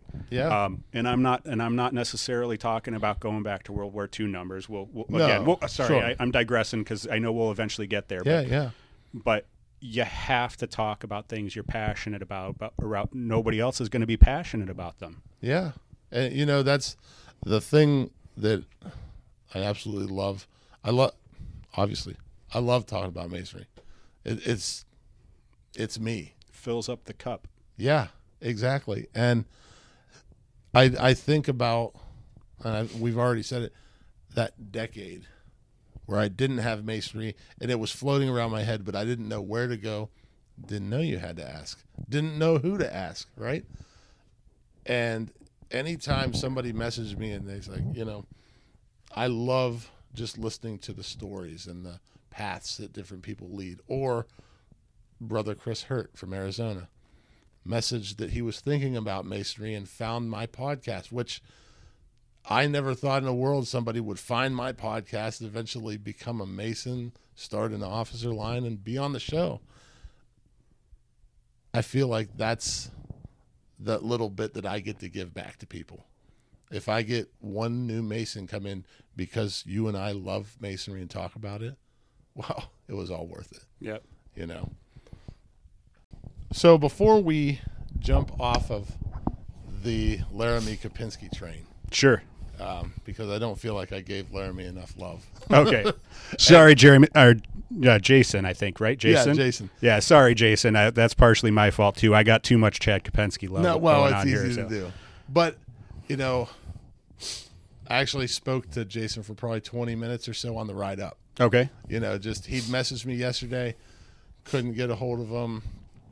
He is and th- and this is um, he's looking to join an Ohio lodge to do the Royal Schofield Society, That's awesome. and and he's he did a plural petition at East Palestine. Jason, uh, Barclay's a really good lodge. yeah, well, hey, you know, you can be multiple plural. you know, uh, but you know, we were talking about that because they had set up a investigation committee, and I wasn't at lodge, so we were kind of going back and forth, and now, did he travel for that, or did you guys go to see him? we no, they were setting up the committee. Oh, okay. So, like but- that, I, I'm like trip to Wisconsin. Yeah. right. it- Are they going to serve cheese curds? They, they have to. If Ah, they don't, did you go to Wisconsin? We were talking, and as our conversation has went on, and everybody probably understands, like we just go and you go down a rabbit hole, and Yep. and you know you you talked about ADHD just a little bit, and you know both of my sons have my oldest ADD and my youngest ADHD, and I was telling Jason we got into a story and literally in the middle of it i took a hard left did a whole other story that had like two words that may have connected loosely Sure. very loosely and then 10 minutes later i came back to where we paused into that story and i'm like you know i'm like the more i learn about my kids and add and adhd i'm like i'm pretty sure i got You it You probably do. Like, I'm, I'm- just talking to you for a couple hours, Jim. I mean, It's a it's, it's a compliment. It's uh, i i in my world that's a huge compliment. Yeah. Um, I, I I I love that I have it now as an adult, and I've learned how to manage through it, and and some of the tricks to to be better about coping with that. Um, I think it's it's like having a beautiful mind, right? i love that i love that movie Um, it's a wonderful movie if you so- haven't seen it So what's really interesting, and this is uh, since we're on the the Laramie train. Kopensky train Yeah. right now, right? Uh, a big part of the reason. So I, do have some family that had autism, okay uh, but also another part of my fascination, if you will, with the disorder, or and I, I'm going to say it incorrectly, I'm sure, um, uh, of of autism in general, is that a lot of times ADHD and autism get misdiagnosed because they display similarly. Uh, oh okay so there is a lot of similarities in how, for for the higher functioning autism, or, or the higher on the spectrum, or sorry to anybody if I'm saying it wrong, right not that side of the here. spectrum, right? That side of the spectrum f- where where it's higher functioning. A lot of times, it really does display very similarly to uh, ADD and ADHD because of the way the brain processes things. Sure. I think we have a visitor. We have a guest. Oh, uh, speaking of some of the giants that we stand on the shoulders of, Yes. uh, right worshipful brother Jason Stiddick. How are you? Doing all right. If you can't hear where Appreciate it. we had was Scottish Rite. Yeah, so the Scottish Rite, the uh, Lodge of Perfection for the Valley of Cleveland, was in here practicing for the 14th degree. Okay. Um, cool. So I'm going to show some love, and I'm sure it's going to irritate some people, but the uh, Lodge of Perfection is, is pretty much entirely manned by, by brothers from John W. Barclay Lodge. Nice. Uh, Okay. it, it, I know it ruffles some feathers, but there's a joke that runs around that it's the Valley of Barclay because there's so many, there are so Okay. many officers in the Valley of Cleveland that are actually members from this lodge. Wow. Um, okay. that's that's said with all love uh, to every other lodge in our district. It's not to take anything away. It's just the way it happened to fall. Yeah. Some lodges are really heavily active in Royal Arch. Some are active in Sure. Shrine. Sure. We just happen to be a lodge that loves an awful lot of Scottish Rite, and uh, Cool. uh, we, we turn out some really good officers. So it, that's kind of how that's played out. Sweet. Jason, it's always a pleasure to see you. Thanks for being a guest guest Yeah. on the show. A guest guest. Right. Listen, if you're ever looking for a guest, I'm gonna I'm gonna throw him under the bus right now. Jason, Then let's- Jason, we'll do it. Jason is probably. You're gonna hear his name again. I promise you that at some point tonight. Sure. Awesome. Have a great evening, gentlemen. Yes. Pleasure Thank you. seeing you. Thank you. So, ADD. ADHD. ADHD. How? Bingo. How about Perfect. that? Um, Yeah, so it, it, it displays real similarly to autism, and, and, and because I found that interesting, you know, I, I spent a lot more time trying to understand autism, and I, and I think that that spending that's a worthwhile endeavor to try and find out more about it. Sure. You, you know the thing that, once again, am am I diagnosed? No, self-diagnosed. But I know me. I know the way I think. It is a whirlwind. If you if you've ever put, um, you remember back in the day? I know I did this. You put um, a baseball card in your bike and. Yep. when I get excited, that's the feeling I have in my head. Like ideas are just flying around. Like, oh man, like we could do this and that and this and this. Yeah, just wild. And I, I think the thing I like about it, and like I said, not not uh, diagnosed, but the spontaneity of a conversation. I mean, we had we could have had a whole podcast before the podcast when we were just talking. Just up, you know, about whatever. And you know, we're going to have a couple podcasts in one podcast. We're going to do it all in one, but we could have did multiple ones because it just here and there and everything. It all connects loosely. Listen, I'm not trying to compete Yeah. with uh, most worshipful brother Reigns. I want him to hold the title after Oh, this. we- Still. oh, okay. Oh, yeah, that's right. Well, you know, he may, if that happens, we may have to have him He's, back. yeah, he's gonna have to come we'll, back. we'll have to. We'll, we'll get it. we'll sorry, not sorry. Wor- most worshipful. but you know, you know, we're going into connections, and, that's Yep. really been we've talked about the whole time. And you know, the first thing I want to do, and I haven't asked this one either. Your first night, you walk into John W. Barclay Lodge, October nineteenth, for your entered apprentice degree. What's that thought like? Because okay. you know that's a whole that's a whole different beast than when did you get you know Yeah. raised or whatever that's a different thought process Yeah, and I had no idea. Number one, I thought uh, I all I knew was my own studies, right? And plus, I had a uh, the guy who signed my petition was it was always a jokester. So you know, you hear all of the the, the dumb stuff about the, the goat and every every all of Spurs, every every- bit every bit of it. And then there's my own studies. Are we going to be drinking blood out of skulls? Yeah. I mean, I'm for it, but no, I'm joking. I'm joking, not at all. Um, Right. But but had no idea what to expect, right? sure And at the time, uh, I'll, I'll talk to you about the experience on the other side of the door in just a moment. But um, at the time, we had a marshal. His name was Flo- brother Floyd Wiggers. Speaking of guys who make a difference, who never sit in the master's seat, um, he was he was our marshal, and I'm gonna try to not get choked up because he was special. yeah Uh, he he made everybody comfortable That's he was our marshal, right? yeah And uh, and, and I'm going to do a little impression of him because there's, I, I, it's just, there's no way to understand what it felt like. Imagine, take yourself back, right? Oh, to yeah. that first day when you know nothing, nerves and- nervous, right and you got this guy. He's in his late 80s, real friendly and, and joking, and and and you're in the room, and all of a sudden he tells you to drop your pants, right? okay And the guy goes, Oh, don't worry. One time there was a guy who didn't wear any underwear at all. and I mean, just completely, completely takes you outside of any kind of like serious anxiety. It's just like, you, you laugh. Yeah. You, you break up and then, and then you guys start talking. Sure. And, and he really did. He just took you out of your own mind for a moment yeah and, he, and he'd get you comfortable and he sat and chatted with you and he, and he just let you know that listen we've all been through this. We've all done the exact same thing. Yeah. there's no reason to be concerned or nervous. Sure. we're all here and you know you hear that we want to see you succeed. We all we all are excited that you're here. Sure. And he made you feel that way within about a couple seconds of talking to him.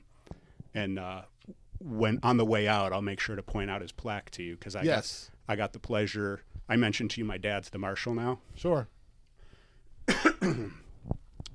before before he went out we nominated and, and named him marshal emeritus wow and, and presented him a cool. plaque and, and unfortunately he passed away the next year uh, but he spent well over 25 years as our marshal, marshal. here and uh, he's he's a guy that never sat in the east but he's one of those giants that you Yeah, stand on still the shoulders pivotal. of right yeah Um, so that's that's before you get through the door.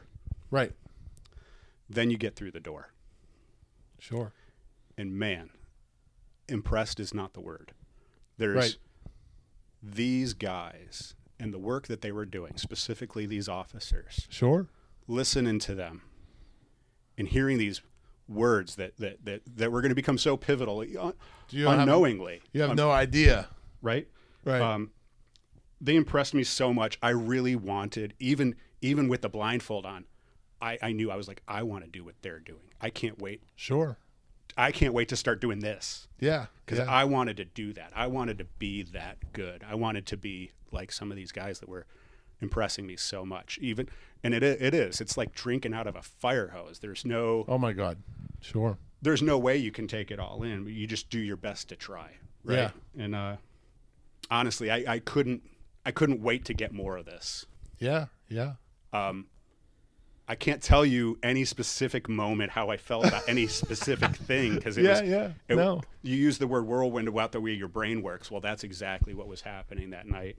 Um, I had no when I joined. I had no real ambitions for grandeur Sure. um, my like I mentioned, my family tie existed, but it was shaky. I just knew Right. about it, Exactly. um, and I didn't really know a lot about fellowship or charity of Sure. masonry at the time. Uh, I was here for the knowledge that I was working on trying to get, Right. and uh, I wasn't able to absorb it fast enough. sure. Right? Um, it, I, I, I wanted more. Yeah. always consistently. Um, I did go through the exams, the uh, traditional Sure. rote memorization because I, I, you know, principles proficiency didn't exist yet, Right. and yeah. uh, and I still hope that I would have chosen. I hope that if gone back, I, I would have chosen that option as well, and then done the principles just for my own benefit. yeah. Yeah. Um, but uh, I think I mentioned to you previously that during this time uh, I was absorbing things. I asked a brother, you know, what's a good book to read to get a better idea Yeah. of masonry? Right, They said, right. oh, you should read The Secret Teachings of All Ages by Manly Hall. So, being a All glutton right. for punishment as I was, yeah. uh, I book. sat down and read it like a novel from cover to cover Yeah. uh, it there's no it's at that that's a good way to explain what it felt like coming in through the door Yeah. trying to trying So to read a book like that from cover to cover and absorb what you're actually taking in Sure. Sure you get it through osmosis but i mean it was really impactful. It was impactful to hear these brothers and know the time that they had spent Yes. on me.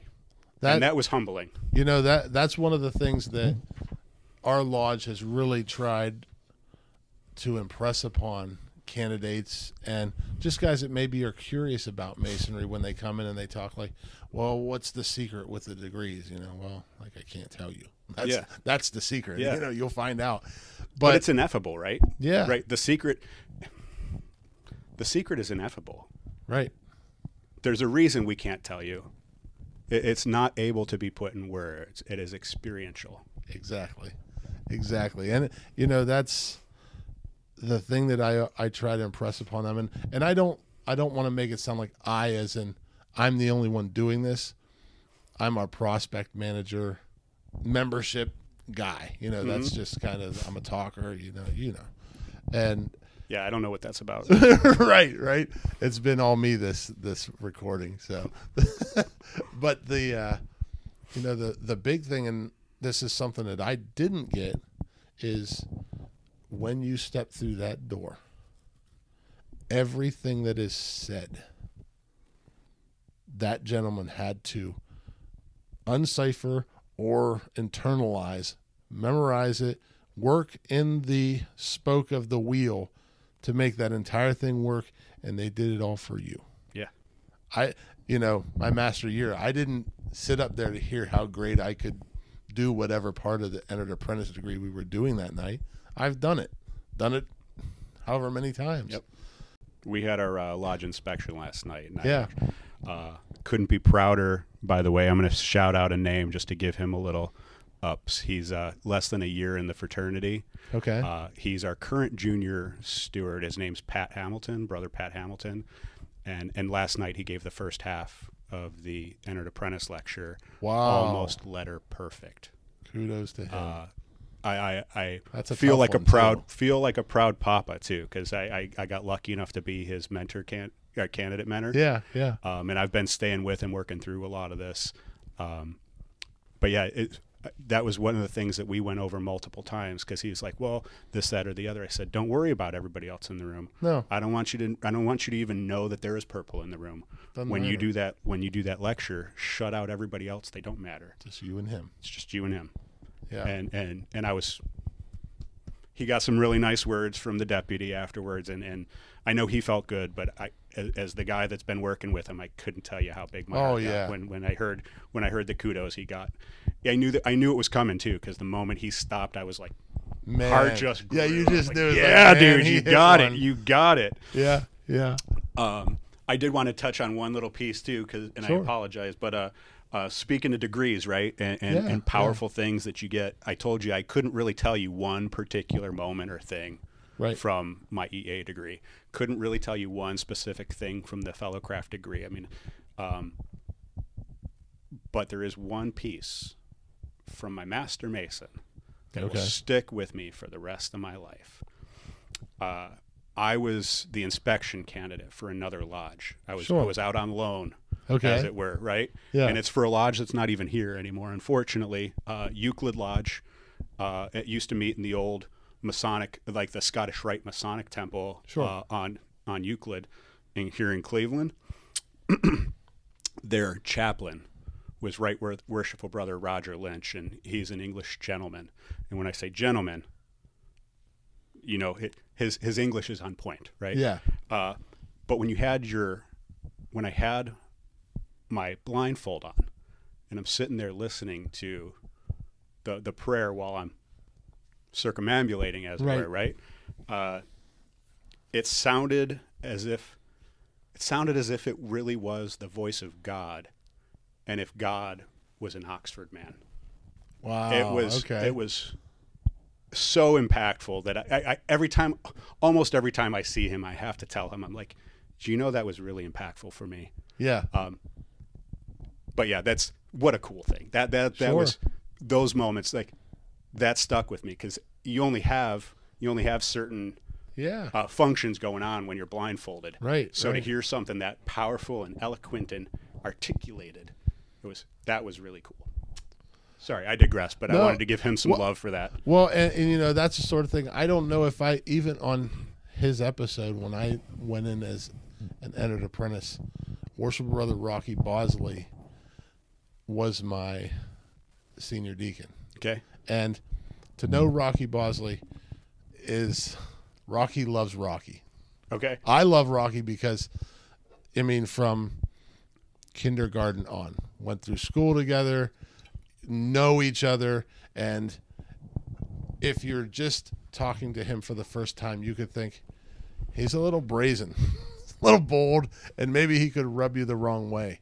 But once you see the man behind the curtain, Oh, I remember you talking about this. Yeah. Yes. Yeah. and okay. you, and you know he out out of I mean I, I I'm graced to have many people I could call at a moment's notice, but it's the people that get pissed because you didn't call them because they want to help you like that's above and beyond even and he's one of those guys but I can remember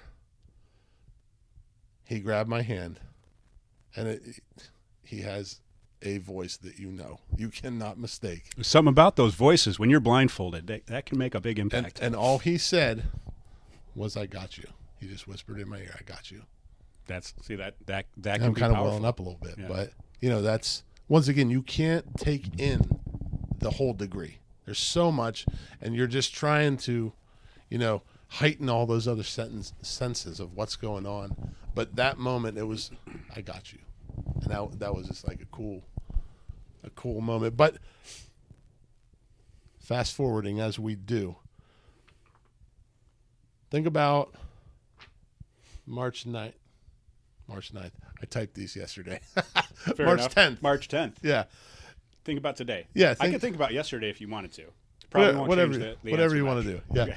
But think about that now. Let's fast forward Okay. to right now and now you walk into the lodge, and you think about the connections that you've made only because of Freemasonry. You know, maybe maybe some of the people here because they're in your area, you might have crossed paths with, maybe in your profession if they come in, but I would bet the majority of them you wouldn't. What is that? How does that connections? What does that mean to you? You know that that's a whole. When you look at it the same way. Into into this time, what what does that mean to you now? All right. So, uh, strap in because I'm probably just gonna c- c- keep rolling. Let uh, it rip. and- yeah. This this this ties right into that next next piece about the notable connections that Yeah. have been made. Right. And, and Um, one thing before yeah, you get yeah. into that, notable connections, and I even put it here because I was I want to make sure that everybody frames this. A notable connection isn't a gold apron. Nope. There That's might there might there might be one in there, but it's Yeah, There's yeah. a reason for it. A lot of times, guys with gold aprons are moving people. Yeah. They have the ability to move you one way or the other. Sure. That's probably why they're there. Yeah. They were the right person. But it could be that marshal that you sat with. It Yep. doesn't have to be. So uh, just so everybody knows out there, it's not the purple of the fraternity. It's who moved you. Go. Yeah. So my my wife and I actually talk about this on a regular basis. Yeah.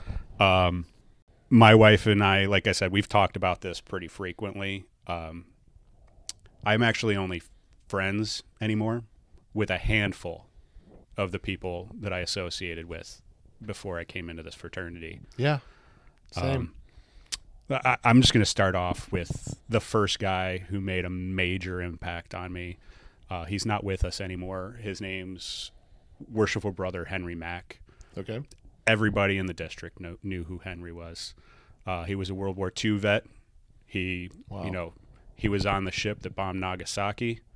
Uh, Wow. He he brought in Real pictures. deal. I mean, like like he was a real deal, but he was also the warmest guy you could ever possibly meet, with a, a smile that could melt an, a, a heart of ice. Right? Like Yeah. he he made you feel welcome.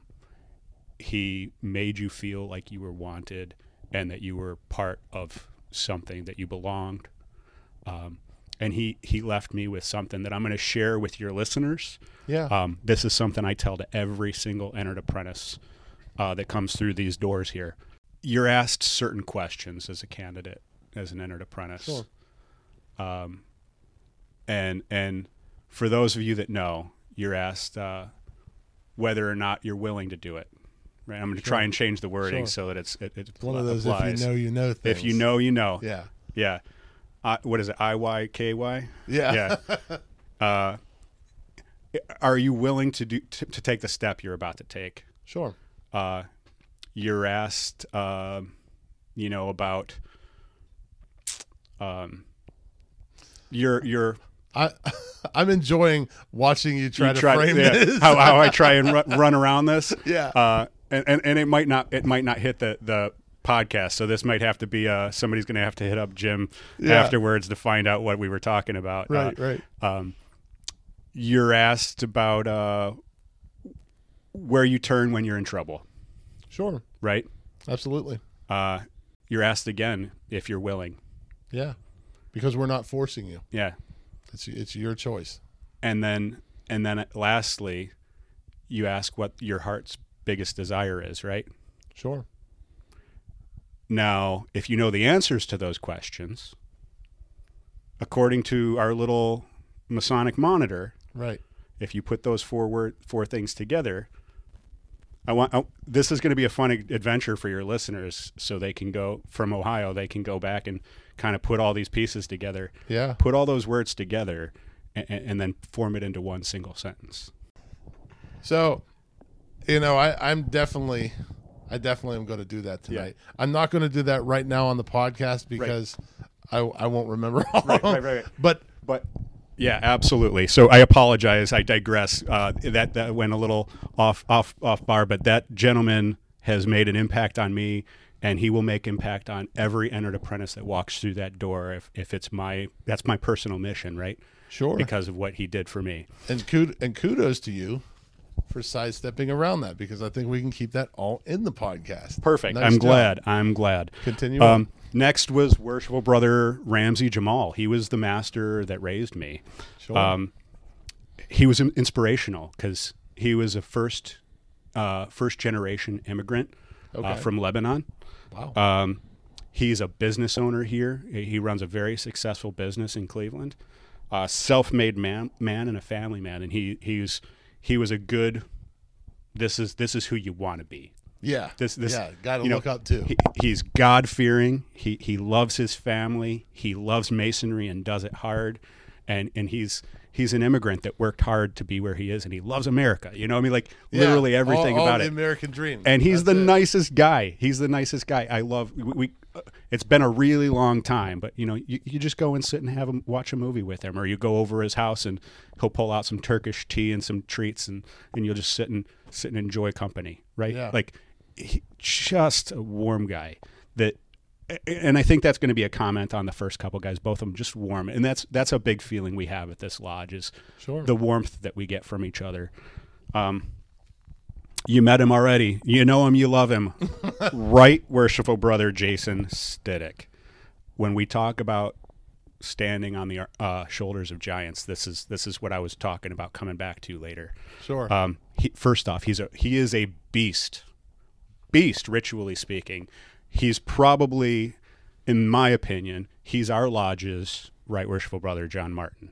If you have a ritual question, he's, the my guy. guy. Yeah. He he he's an all three lectures guy. He's an all the charges guy. He's a if it's in the blue book, I'm pretty sure he's probably done it from memory yeah. he also and, and you know you talked about it's important to let these guys know because you don't always Sure. he was an unwitting mentor for me Right. um, i mentioned that the guy that brought me into the fraternity ended up moving away shortly after Yeah. um, i didn't have anybody to follow Right. so I kind of looked around and saw the guys that were doing what I wanted to be doing. So who were setting an example Emulated. Sure. yeah somebody to emulate and and i and i kind of kind of followed on his coat strings right like i was like hey what's he doing what can i do to to emulate that and you saw the guy he's he's not terribly large in stature Right. He said Uh, five seven. Yeah yeah it, we joke about him being short but it, it's because legitimately very few people in my opinion very few people measure up to the man that he is um, right. for a short man he's awfully big Big things come in small packages. Yeah, yeah. Uh, I there. There's not much I, I can't say nice about Jason. Sure. Um, if I go too much on him, I'll prob this is where I'll probably start to well up, Yeah. right?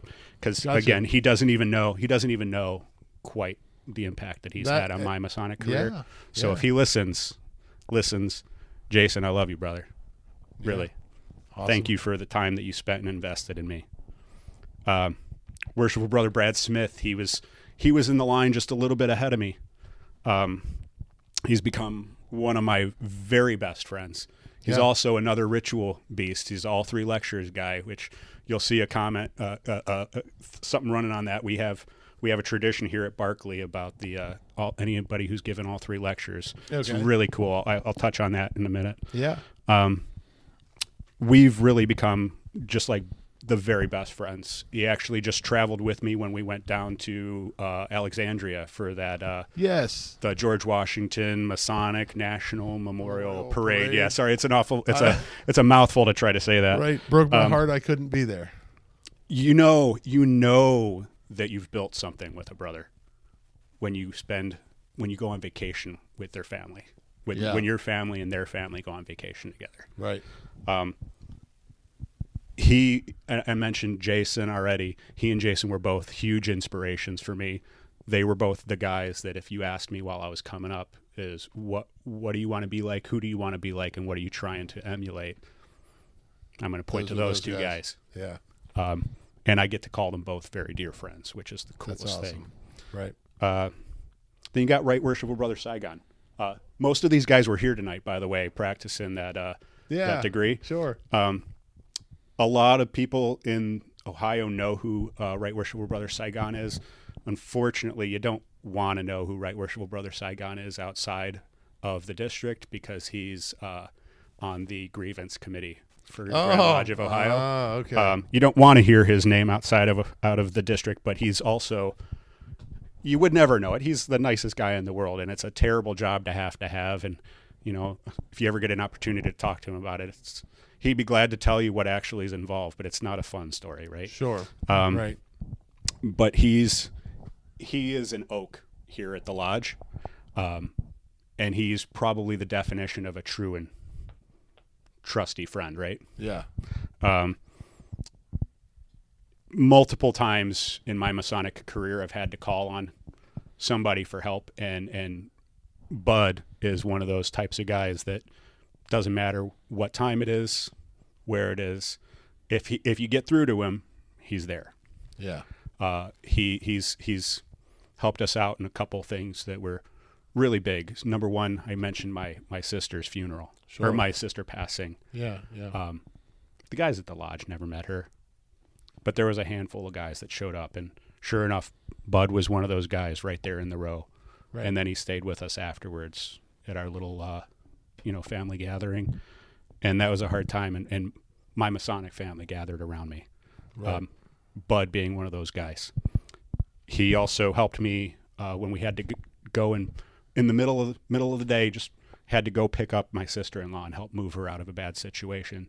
He knew there was a little. Uh, my niece, sorry, I'm getting. My niece was in a bad situation. My sister-in-law was in a bad situation, sure. and, and he helped us get her out of that situation and helped move her. Wow. packed up, no, no questions asked, Yeah. and then continued to ask, "How's that little girl doing?" That's awesome. Um, and then the fun things, right? He's also the kind of guy that you can pop on a red eye drive to Canada to watch one of your brothers wa- watch one of your brothers be installed as a deputy up and back in the same day. Wow. Go up, watch the installation, share a drink with them, and say, "Sorry, we got to go because Yeah, we have gotta get to bed and go to work in the morning." Right. He he's the kind of guy that, that would do stuff like that, and, and and got a lot of love for him. We have the Joe Paxuda, is right worshipful Paxuda. Um, not enough kind words. He's a 50 year member, uh, and he still travels and works harder than half of the new guys. Current masters have a hard time keeping up with this guy, and it's not just our lodge. He's a member here and he's active, but you can ask anybody in the district, and they're going to have some kind of story about how worship, right worshipful brother Paxuda's been around and been involved Yeah. and uh, he was a big pusher for me. He's he's you know he believes in me, and he's made sure to let me know that that he's got my back. Sure. Larry Dooley, I'm sorry, there's a huge list, right? This is No, this is where it gets on. but like th- this is it. like you know? Larry Dooley, and I and I'm not just trying to name drops. Worshipful brother Larry Dooley's the guy who put me in the in. Uh, he was the one that put enough faith in, in a young goof off DJ and said, "Hey, yeah, I want to put you in as a steward. I think that I think that you've got what it takes. And seven years from now, I can see you being master." Yeah. Right.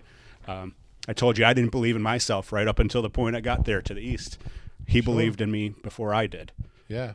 he knew. He Um, and he's an it. old curmudgeon, and you wouldn't know it, right? He he's he, he drops the f bomb probably worse than anybody you know. But he's an old sailor. He he's a salty old sailor. He's a, um, a shellback, you, you know, and and he's a he's a laborer. He shows up half the time in his dickies, but he shows up when he That's can. Any, anytime you let him know he he's needed, he'll show up Yeah. um, got a lot of love for him.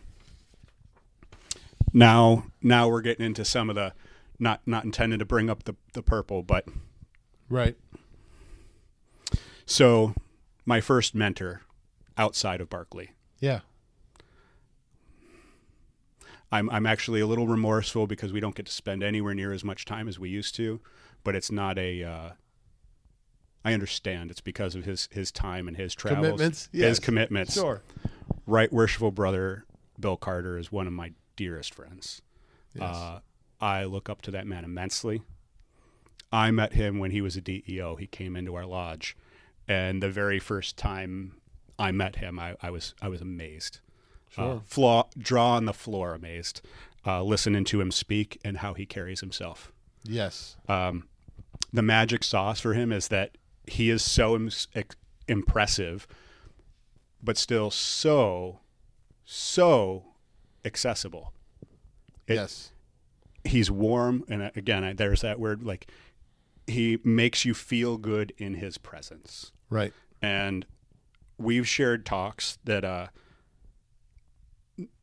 not just helped me keep in the fraternity because there have been times where I'm like, do I want to con- keep doing Oh, this yeah, when sure. things get hard? And you, not only did he help keep me in the fraternity, he helps drive that passion and reignite the flame. Yes. Um, he helped shape the Mason that I am today, and and I, and I hope he knows that. I, I think he does, right. but uh, you know, we talked about this a couple times already. Maybe maybe it's time to start telling these guys more often Yeah. You what know, they actually have meant to you. the the dude thing. Like we don't. You know the thing that out out of, and I'm just going to say the majority of the Grand Line guys right now, because of travel and different things. You know, Bill and I have not been able to connect as much as possible. Like it's it's one of those things that somehow you know how it is. You get talking to a, a Chad Kapinski at the Yeah. at the reception Yeah. or whatever, and it doesn't have to be Chad. It can be whoever. And you don't get to talk to everybody, and somehow I keep missing. I've talked to him. He was there at when I got when I joined the Al Koran Shrine, so we got to talk for brief, very brief. But one thing with him, the way he carries himself in his speech, that that's you know, I mean you hit it such on the head. This past communication, and I I shot him a Facebook message. It was so moving, so inspiring, yep. and it's like, man, like that guy gets it. Like that's it, and I, and, and that's not taking away from any other Grand Line officer. I'm Not not. I'm not saying. And listen, everybody has their talents too. Yeah, Everybody has it. their talents. Bill is so inspirational. Yes, that's where I, I was getting at. It just I messaged him and I'm like, I felt like in that moment you were just speaking to me, which And- was unbelievable. I think he has that ability, regardless of how many people are in the room. I think if there were a thousand people in the room, a thousand people would feel like they're being it. talked to. sure. Yeah, that's it. Um, you know, I've had some really great experiences with both uh, Most Worshipful Brother Shao and uh, a not so great experience with Most Worshipful Brother Easterling, but it was super memorable, and I'll explain that when we get a little bit more into. Uh, I think later on we're going to talk about most memorable moments, right? Yes, Uh, sure. definitely going to be sharing that, and I hope he listens because we actually get a good we actually get a good laugh about it anytime we see each other Yeah. um, the uh, other most worshipful that I want to reference is uh, uh, Doug Kaler, and I know we talked about him Oh, on goodness, on the yes. phone briefly. Um, I, I, I hate having to say most worshipful brother Doug Kaler every time. So Doug and I Yeah. chatted for probably three years Sure. off and on before loosely before he was grandmaster because leading up um, i recognized that he was going to be grandmaster the same year i was going to be master Sure. and realized that masonry was going to turn 300 that year Yes. right? So i was my my ocd and it's not even ocd but because i have adhd i need to have everything planned organized and structured to be able to be successful. So i kept shooting out messages hey what are your plans? What do you want to do? You know? Yeah, yeah. Uh, so that i could try and model some of that for the lodge. And uh, i we ended up developing a friendship uh, Sure. doug and i and it has become so meaningful for me um, so when he presented me the Grand Masters Award uh, that year, it took everything I had to not like start crying on stage. Yeah. Right? Oh yeah. Uh, he presented me the Grand Masters Re- Award, and uh, and Dayton. I don't want to. I don't. Yeah, I don't want to puff up. I know that you mentioned that was your first uh, Grand Lodge, right? I remember it. Um, I don't want to puff my chest about this because this is something that he did for me, that that or said to me. And, and it's not to say, oh, I'm a great guy, right? It, he he said he he he handed me something, and it was such a, a, a token, right? Yeah. It was it was one of his special pins. So he had two pins uh, pressed. He had the regular ones that went out to everybody in the state, Yeah. and then he had, uh, and I believe it was gold golden color was the other one for his appointments, deputies and DEOs. Yeah. And uh, before when when he gave he gave me a hug and, and when he took the award he or not took excuse me when he gave me the award Yeah. he also handed me one of those pins and he said you know you're one of my favorites and Man, I- I was- that's something. I was up on stage man and I'm like looking at looking at a thousand Masons out and then I'm like Right. I, I I- hold it hold it together Scott hold it together don't do it not right now I told you I, I, we have that same thing I, it's real easy for me to start welling up over little stuff yeah. and it wasn't little to me that was that was huge because I felt the same way about him um, and I always do seek him out if I know he's going to be somewhere I always seek him out you know just to say hi Yeah. let him know I'm still thinking about him it's hard because he's so far across the state but Sure.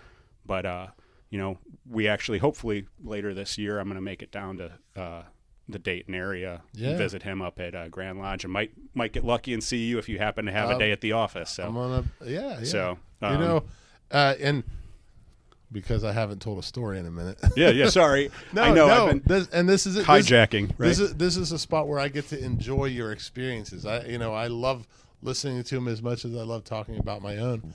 And you know with Doug, you know that's the position I took at at the Grand Lodge office was the one that he was scaling back from. And okay.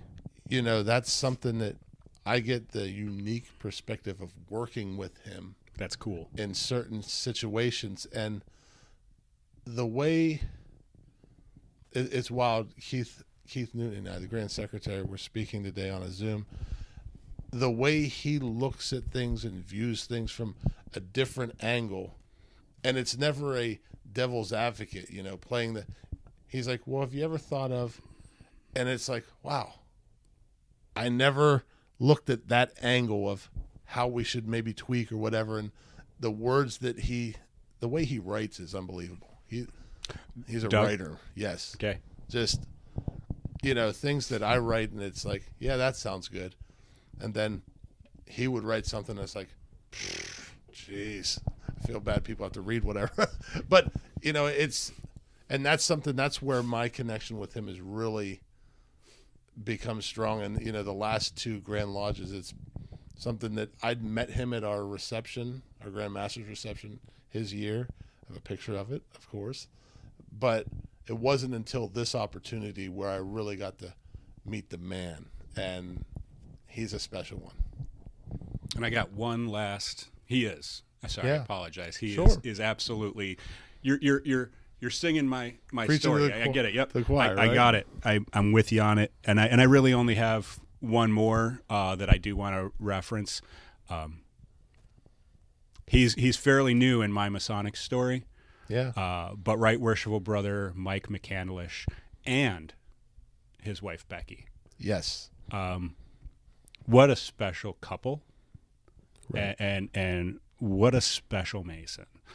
I've I've really only gotten to know them for a couple years because, uh, coincidentally and fortunately, our lodge sponsors Mike for the Grand Masters reception. yes. I I heard about this in another yeah, podcast. yeah. So, um, we uh, we've become fast friends, and uh, he's another one that I always always seek out. If if there's an opportunity, if we're if we're within a stone's throw of each other, I'm driving to find him. yeah, Like I I love them both dearly, and I and this is it's a fun callback from a couple episodes ago, but uh, obviously we are the Barclay Lodge that he Yeah. mentions, showing up with three tables full at, for a grandmaster's reception. right. Um, but I've run, I ran into them at the uh, Alexandria event Yes. and sat down and had dinner with them, and that that was special. You know, they they saved they saved a spot for my wife and I and Brad and his wife.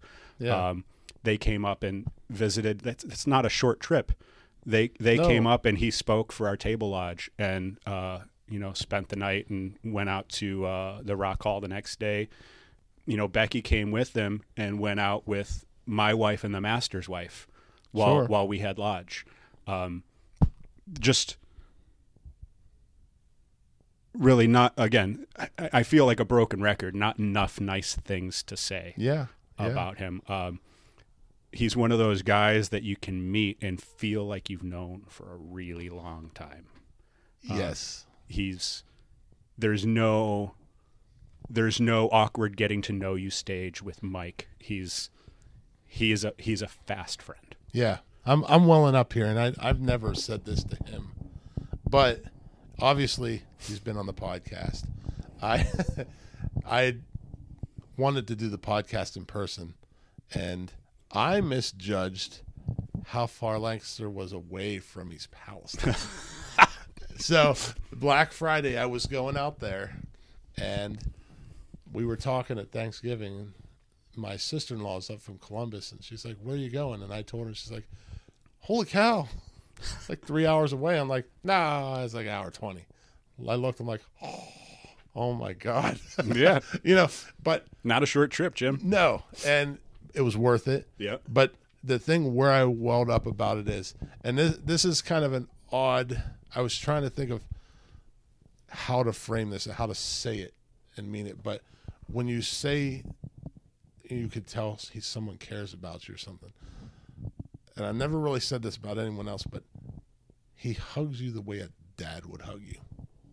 And it's the weirdest Yeah, thing. yeah, Like, okay. it- you know, for a guy to say that, you know, that's not normally guy talk, right?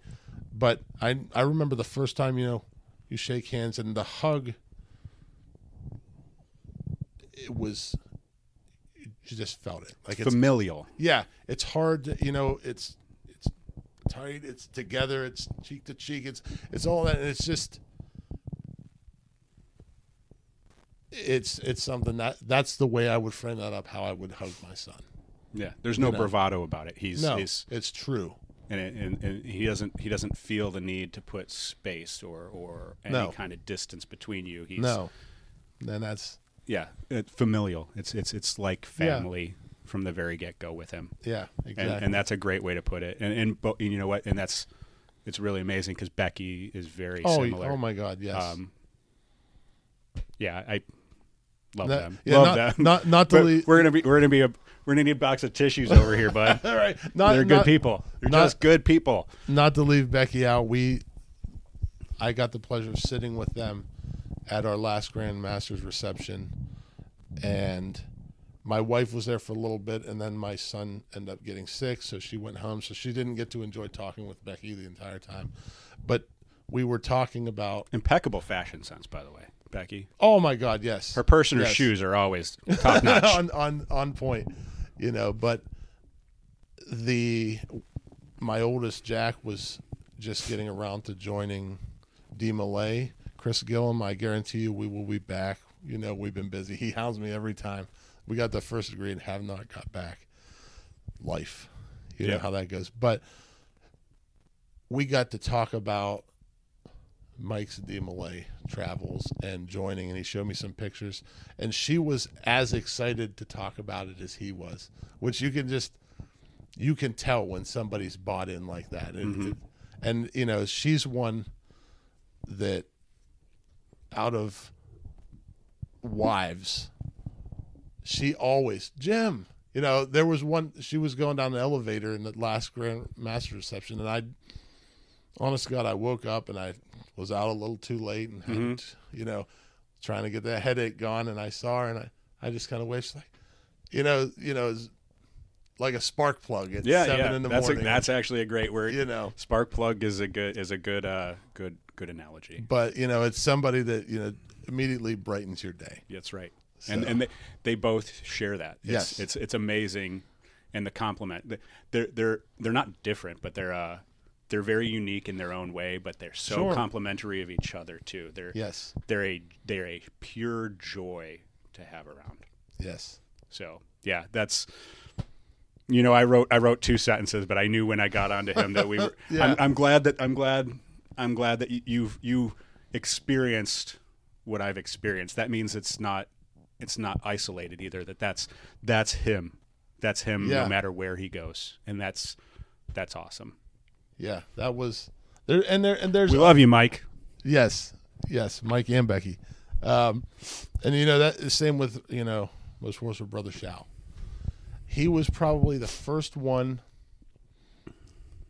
as Grandmaster because Jess and I started Sure, messaging okay. back and forth because it was my plan. I had to think about the math, right? Because Yeah, your first yeah. Grand Lodge was Well- Doug, so then Rick was next, and then Right, then Jess. right. Okay, So at Dayton, Jess and I had started messaging. Yeah, Sure. we'll say messaging, you know.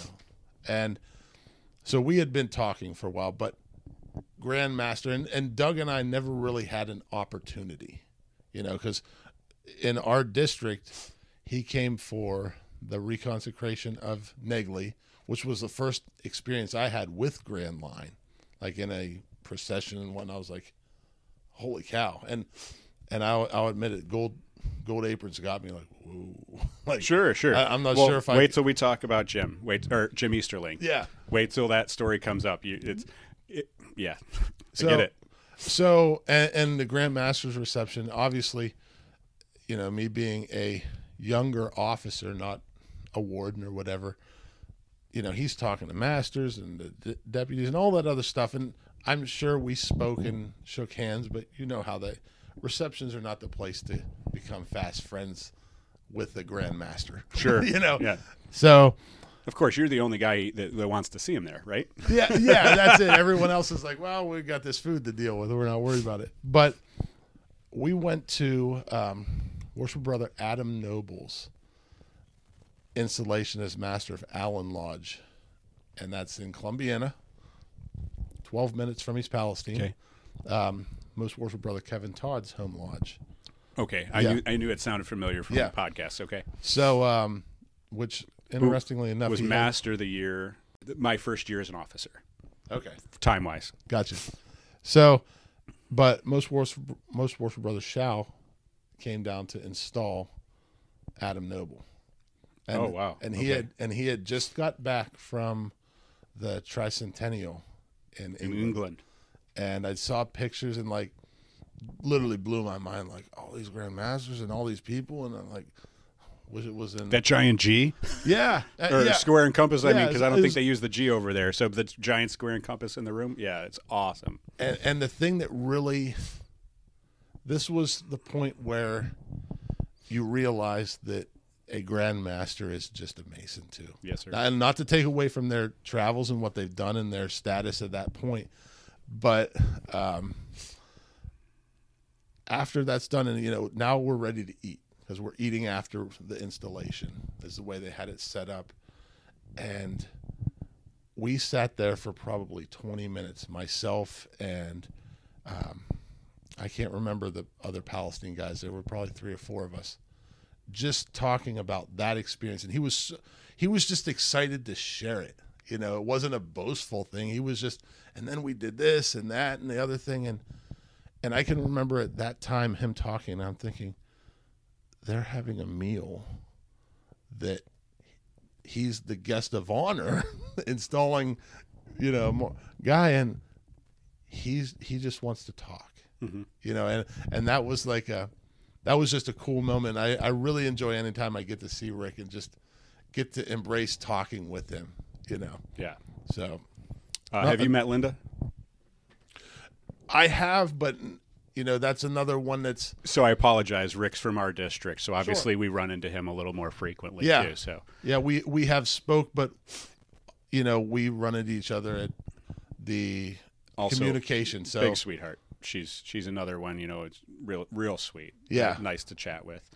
So, uh, sorry, I digress. I don't No, know. no, and- and that that's the thing. I haven't had that extended time where you know we have more time with Mike and Becky, where I'm sitting there Absolutely. for an entire meal where we Absolutely. can talk. You know, Um, yeah, and I'd love to keep going on, honestly, Jim, about all the uh, other people. Right? People are- they're going to turn this like- off after I was like, all right, right, right, yeah. No, I apologize. The uh, but but that's why I laughed when you mentioned giants, right? On the shoulders of giants. Oh my God, yes. um, the the people that have made an impact in my Masonic career. If we if we really wanted to get into it, we'd have to do another. We It's- probably a season. it's We'd probably many. it's Yeah. a another five episodes just to get through it. Um, i- i- if we need to cut a couple of them out, I wouldn't even. I understand. No, it's just I- the point. I'm- the point is, is that this is what this is what your in my opinion what i've taken from your podcast listening to it over and over again is those connections right Yes. the connections that you make and that's what keeps us here right and Secret and sauce. these are the secret sauce this is this is what this is why i'm still a mason and why i'm still doing what i'm doing These so these connections continue to evolve me. When I when I think about that and I think of the person I am and the person I was when I first walked into East Palestine Lodge and the person I'll be in 2 years because of whoever comes through that door and changes my perspective or maybe that's the spark for the next idea or podcast or Yeah. whatever whatever whatever it is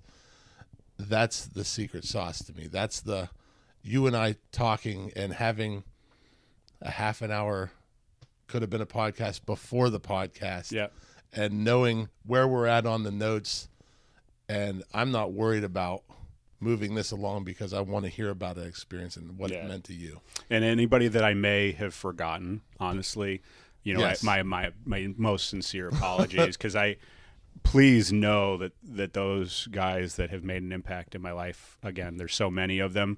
Um, Yes. I could go on forever, but I hold a place in my heart for all of them, and there's a reason I am where I am in masonry today, and and the the man that I am in my life today. So Sure.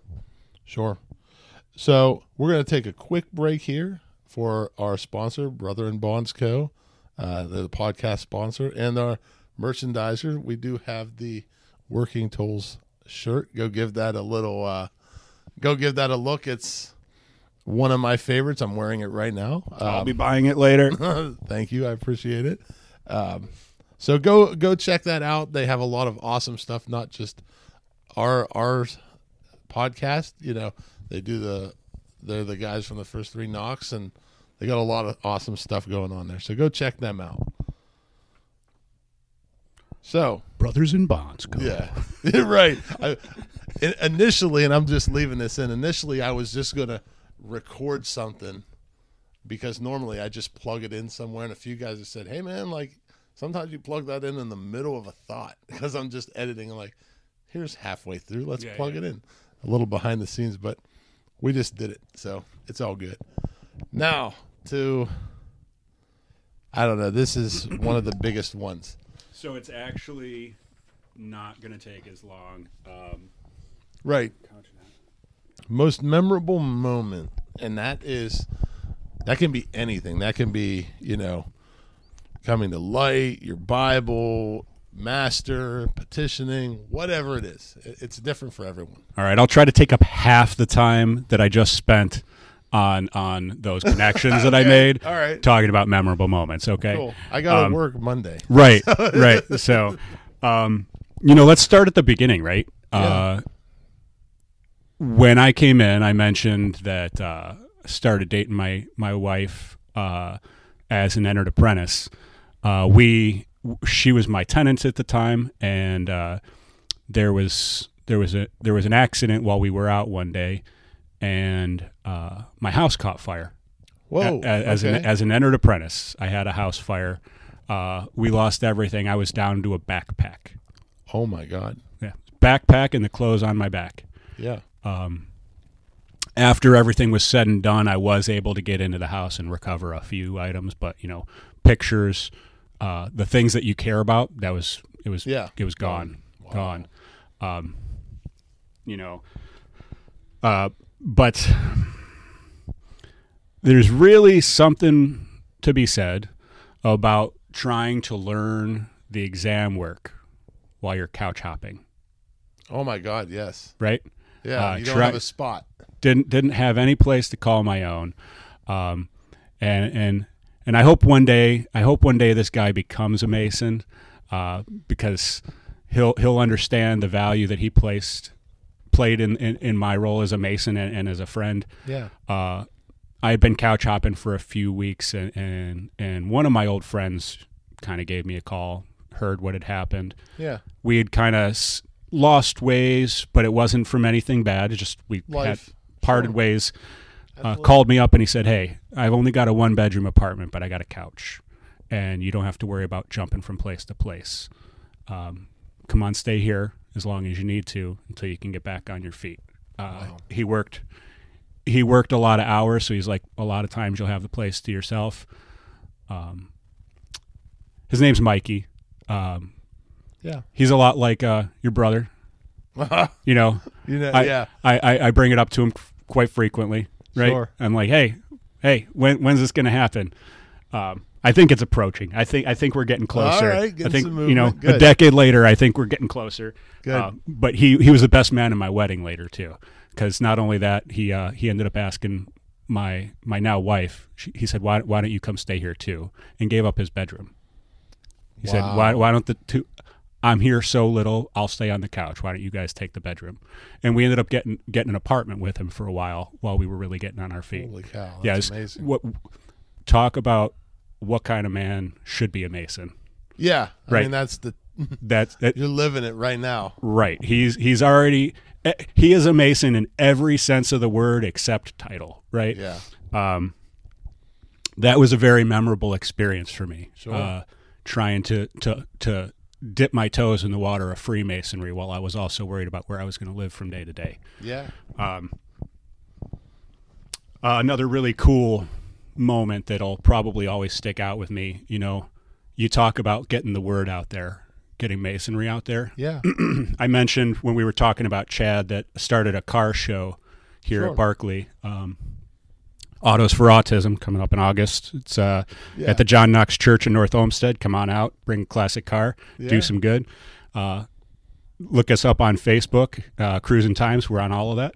But uh, sorry, little personal Plug plug, right? But uh, a few years back, um, I got interviewed on the morning news Wow. and and not only did they interview me about the car show, they let me put up whatever I wanted as far as far as a picture yes. to, to plug the car show.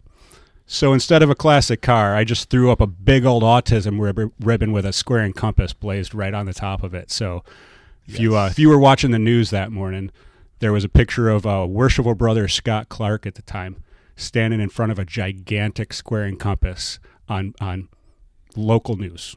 It Love was it. everybody in Cleveland that was watching that morning saw masonry, and it was a good good that we were doing in the community, and it wasn't it wasn't a brag, brag or boast, but hopefully they saw that square and compass and said, "Oh man, Wow. the Mas- Masons in North Olmsted are doing something for the community." Yeah.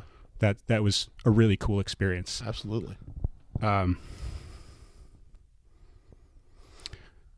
we're going to talk about my lecture work a little bit, uh, but of all the lectures that I gave, um, while I love to give the Master Mason the most, Sure.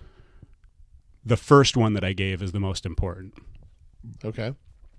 Might not have ever started if uh, one of my dearest friends, and actually the godfather of my daughter, uh, worshipful brother Chuck Johnson, uh, when he joined, I, I decided I wanted to uh, give him the lecture. I knew it was coming, so I started Yeah. learning the lecture, and I, I learned the entered apprentice degree lecture. So the first lecture that I ever gave was to somebody that I signed for that I had been wanting to see become a Mason for a long time Wow. and he kind of started me on the journey of learning the ritual. That was a real, uh, real cool experience for me. Sure.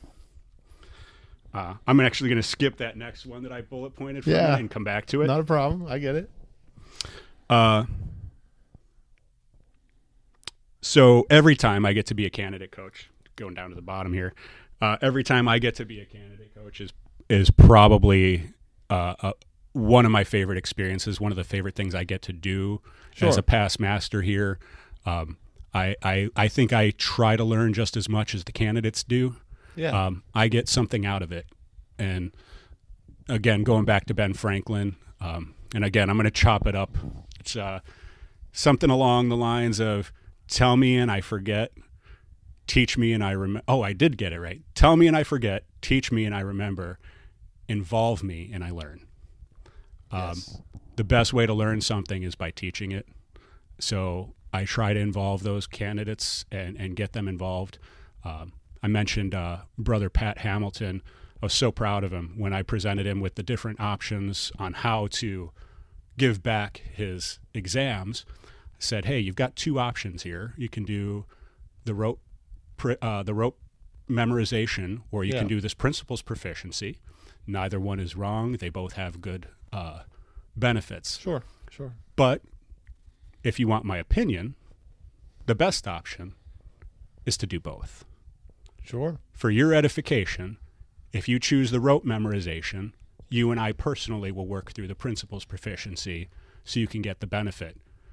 And without even blinking an eye, he turned to me and said, Well, if that's the way, Yeah. it was like, like a- that's right, Mando, right? I, I was just gonna say like, you gotta. this say is Star the way. Wars. This Yes. is the way. I'm glad that and you uh, brought that up. So I really, I, and and and to anybody that's coming in or any- ever getting to be a candidate coach, I strongly recommend you make that recommendation. Oh, yeah. Not everybody's going to take it, but the amount that he learned, I just told you, he gave the first half of the Entered Apprentice lecture, and he was just raised in June. yeah, it's huge. Like he, he's he's going to be a beast. I'm I'm confident in it, and we're real proud of him. So I'm gonna I'm gonna humble myself and tell a really embarrassing story. yes. Uh, we're going to get to uh, most worshipful brother Jim Easterling. okay. Uh, it was my first grandmaster's reception. okay. I was a baby Mason. Right. I was still intimidated and and Yes. impressed by the purple. I mean, I'm, I'm still impressed by people wearing Yeah. purple and gold, but uh, I was got a little nervous when I would talk to him. Yeah. Sure. Uh, and rightfully so, you know, put him on a pedestal. But I didn't know how to speak yet. okay. I told you I was really comfortable with a microphone and a DJ booth. Was not really comfortable speaking in public. Sure. So I was in this Grandmaster's reception feeling pretty good about myself as a new Mason. And I'm in a uh, group setting. We're all chatting. And uh, I reached across to this brother I didn't recognize yet. And I threw out my hand. I said, Hey, nice to meet you, brother. My name's Scott Clark. Who are you? And he said, Well, I'm most worshipful brother Jim Easterling. I'm the uh, guy we're, we're here for tonight Oh yeah. and and it, oh, it gets better. It gets better. Uh, so I already realized that I was I was like, oh, geez, I'm I'm I'm an idiot, right? This is what's going through my Sure. head. So I'm like, how can I cover this up? How can I make this seem like I'm good? Yeah. I should have just stopped there, Jim. just okay. I had already seen him on Facebook. I think we were friends at this point on Facebook, just because I was liking everybody. Absolutely. Um, and I don't know how it came out of my mouth because as it was coming out of my mouth, I was like, "Shut up, Scott! Shut up, Scott!" yeah. I said, Most worshipful, I'm so sorry. I didn't recognize you. You just, you look so much better in person than you do in your Facebook picture. Oh my. Oh. Oh. Insert car crash. Yeah.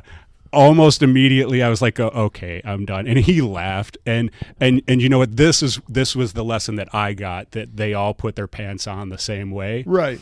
because he laughed and laughed and thought that was the funniest thing and and he was like you know you're good I, I i was like i'm so sorry immediately as it's coming out i'm so sorry that's not what I, that's not how i no Yeah. I- it, so much so did he think it was funny that that became the centerpiece of his speech for the night Oh. and I was sitting in my chair just just going slide like table. sliding down like oh please let it end Yeah. but uh, you know, it, it's it's fantastic because even still to this day, uh, we laugh about it. And Jim, if he ever sees me or I see him, we'll make a point to walk up to each other and and, and, and make a point about m- Yeah, bringing it up again. Facebook picture. I actually asked him a few years later. I said, uh, "I'm not sure if you even remember." He's like, "Scott, I'm never gonna forget." Yeah. Burnt in the oh my god! So don't ever be embarrassed by uh, walking in in street clothes to a, uh, a dress event because I'll top that. That's that was that was the worst. That's that is Masonic suicide. I'm like I couldn't believe that I did that, but fortunately, they all have a sense of humor, right? Right. Um, uh, Let's talk about Rick now because I kind of skipped him. Uh, Yeah. Most worshipful brother Shao Sure. kind of skipped over him in in the uh, connections piece. So obviously, like I mentioned, he's from the 22nd district, and uh, you know we'd run into each other quite a few times. We'd always gotten on real well. Yeah. Um, took an interest, a little bit of an interest in my my upcome upcoming and and how I was doing, and always check in with me, and you know that was always nice. But for those of you who are unaware, while Rick was going through the Grand Line, one of the things that he did was he put out, and I believe he put it out to the entire state, um, but he put out that if anybody gave a first time lecture, he would buy them a Masonic watch. Okay. Cool. Cool. Yeah. Happened to be right around the time that I gave that first lecture Yeah. to my friend coming in. sure. Obviously, I didn't do it for the watch. I did it because my friend Just was timing. coming in. Yeah, it was just, just good happened. timing. Sure.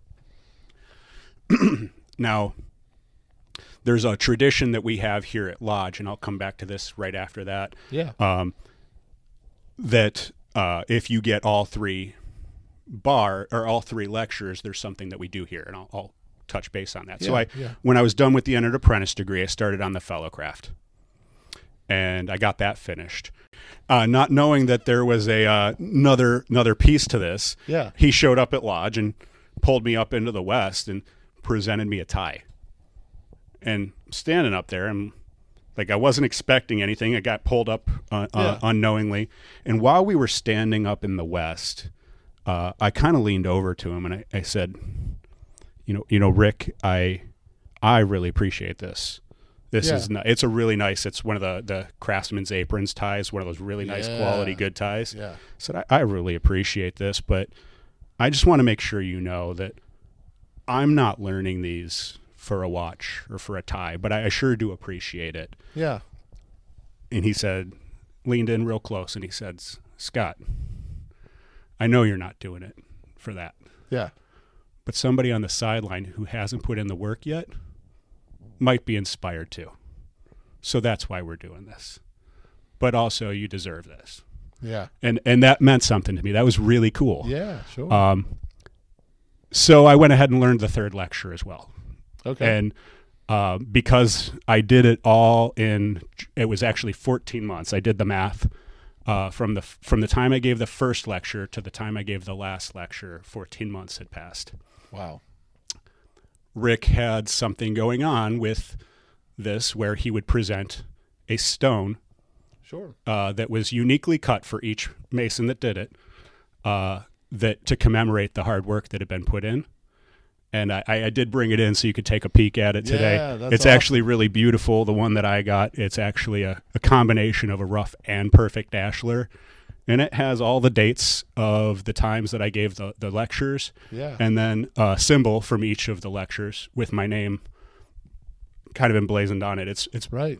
it's pretty cool, and it was super powerful um, to receive that, and it holds a, a real big place of honor in my home office.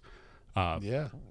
But again, I didn't do it, and, and that that was that was what was impactful for me. Is you know, I, I thought it was just like, oh, hey, here's a here's a trophy before I got the stone, right? Here's a little little something for for your efforts. Right.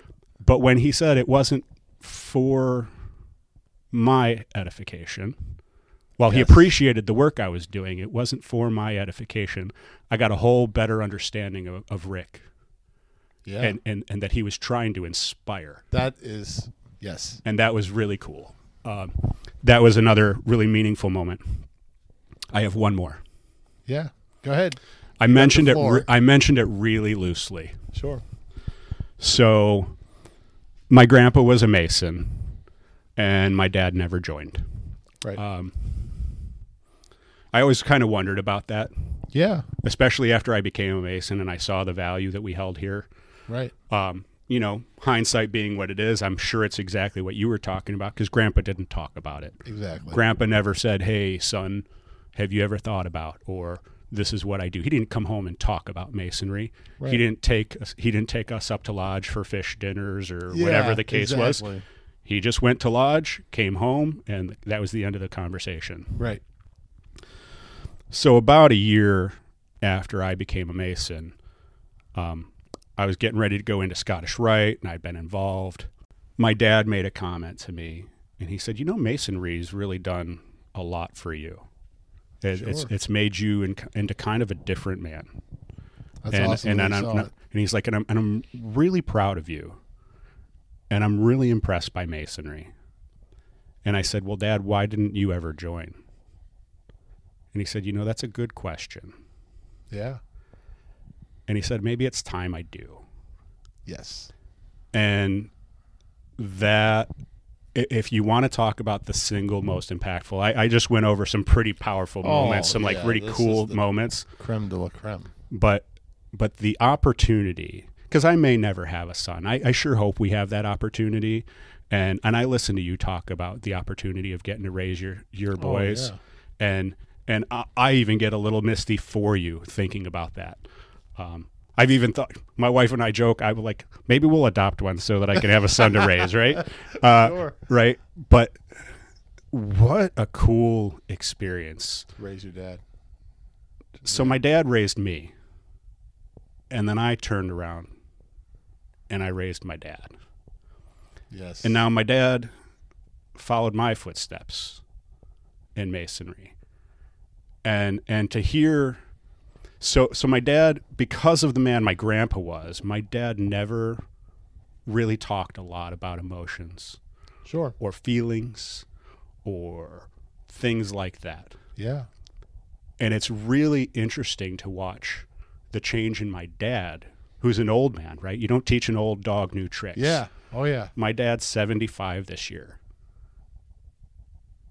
And and the changes that I've seen in my dad and and the openness that he has that he talks about with me Sure. and the pride that he now shows for me tells me that what I'm doing is right yeah. that that no matter if if none of the rest of this existed the experience that I've shared with my dad and the pride that my dad now looks at me with Sure.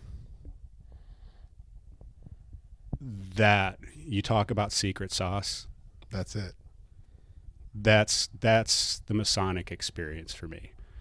And if i never get an opportunity to raise a son it's going to be enough for me. I love my dad. I'm going to try not No, to not no, to lose it here right? No, yeah, that's that's all- it's that's that's that's that's my dad. Yeah. and uh, I, I'm just every day, and I probably don't tell him anywhere near often enough because we were that's that's the way things were, right? Yeah. Dad didn't talk about his feelings, so I don't talk about mine to him, right? right. Right. I probably ought to tell him more often how special and important it is because one day that's not going to be an opportunity for me Yeah. and and and I and I, I I can hold on to forever this time that I've got to share with my dad in this thing that I hold so dear. Yeah. That's awesome. And that's it. You got you got me.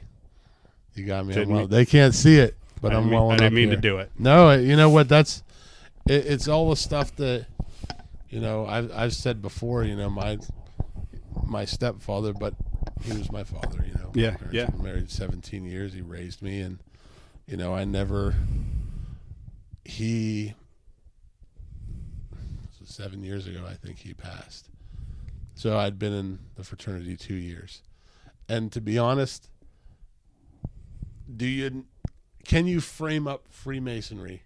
They say after you get your master mason, you can, you know, you should you can speak openly about it. Sure. because you're supposed to know. Sure. But that drinking from a fire hose and all of those degrees without the principal proficiency, you know, it takes so much more time to experience those degrees again. And you know, even now, you know, coming up on 10 years in, I can watch a degree and there'll be something else that I, a word or a phrase that's like, wow, I never really caught that and thought about it in the light that, you know, because it's it's just massive the amount of knowledge that you need to know so you can portray it the way people can understand it without knowing the secrets and whatnot.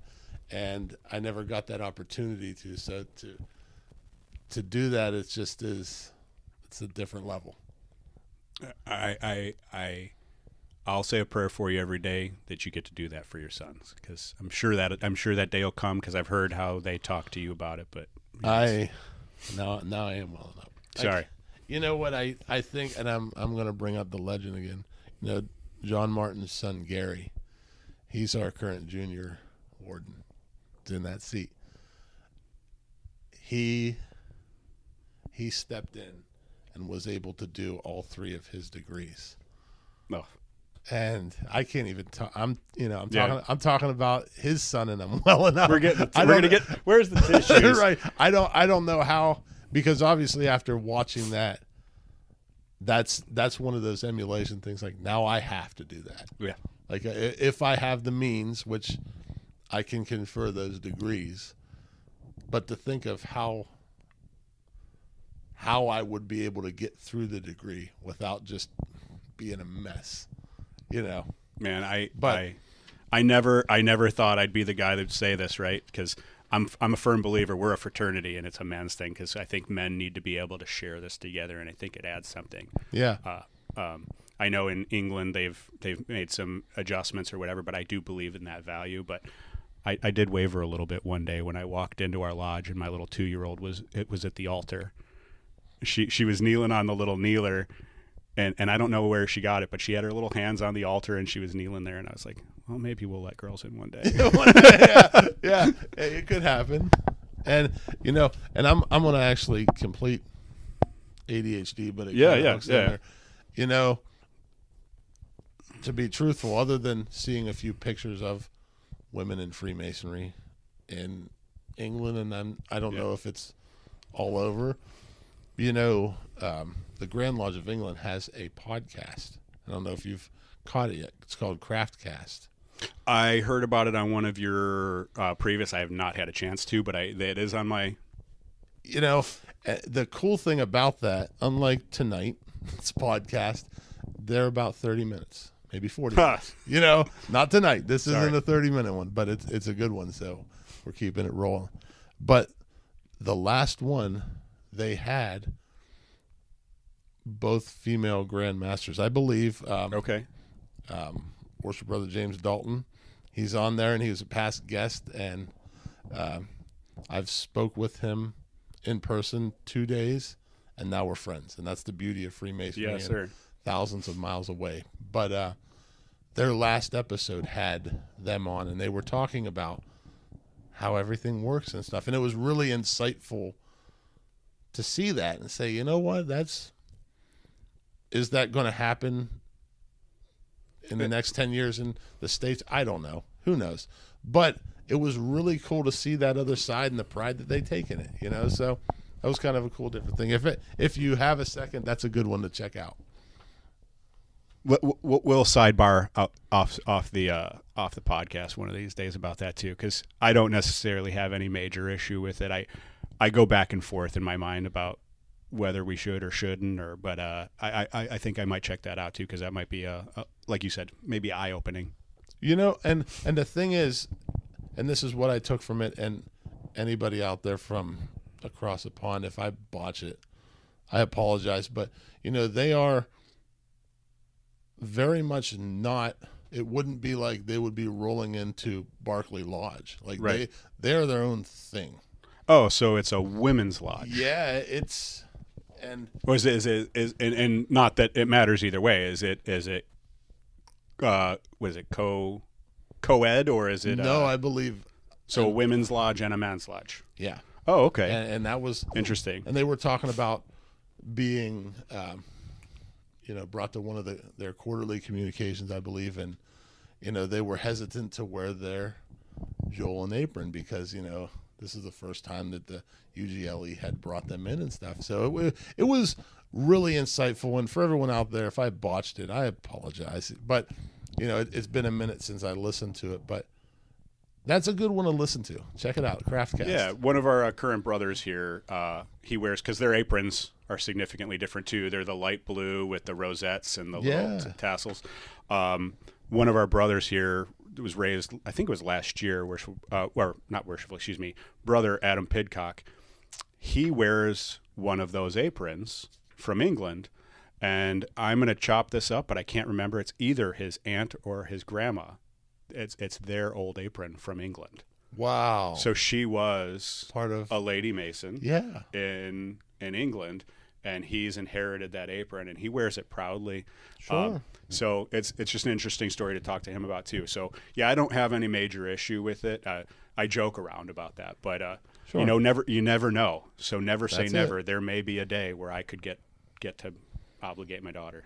Yeah, you know, um, after listening to your most, uh, you know, biggest things that happened to you in masonry, like I feel like me receiving my Bible is like, wow, that's kind of a small thing. Oh, come on but now. but you No. know what? And and the more I think about it, then you know, because I could name ten big things that you've done just listening to your podcast, Jim. You've got you got you've got a lot of stuff.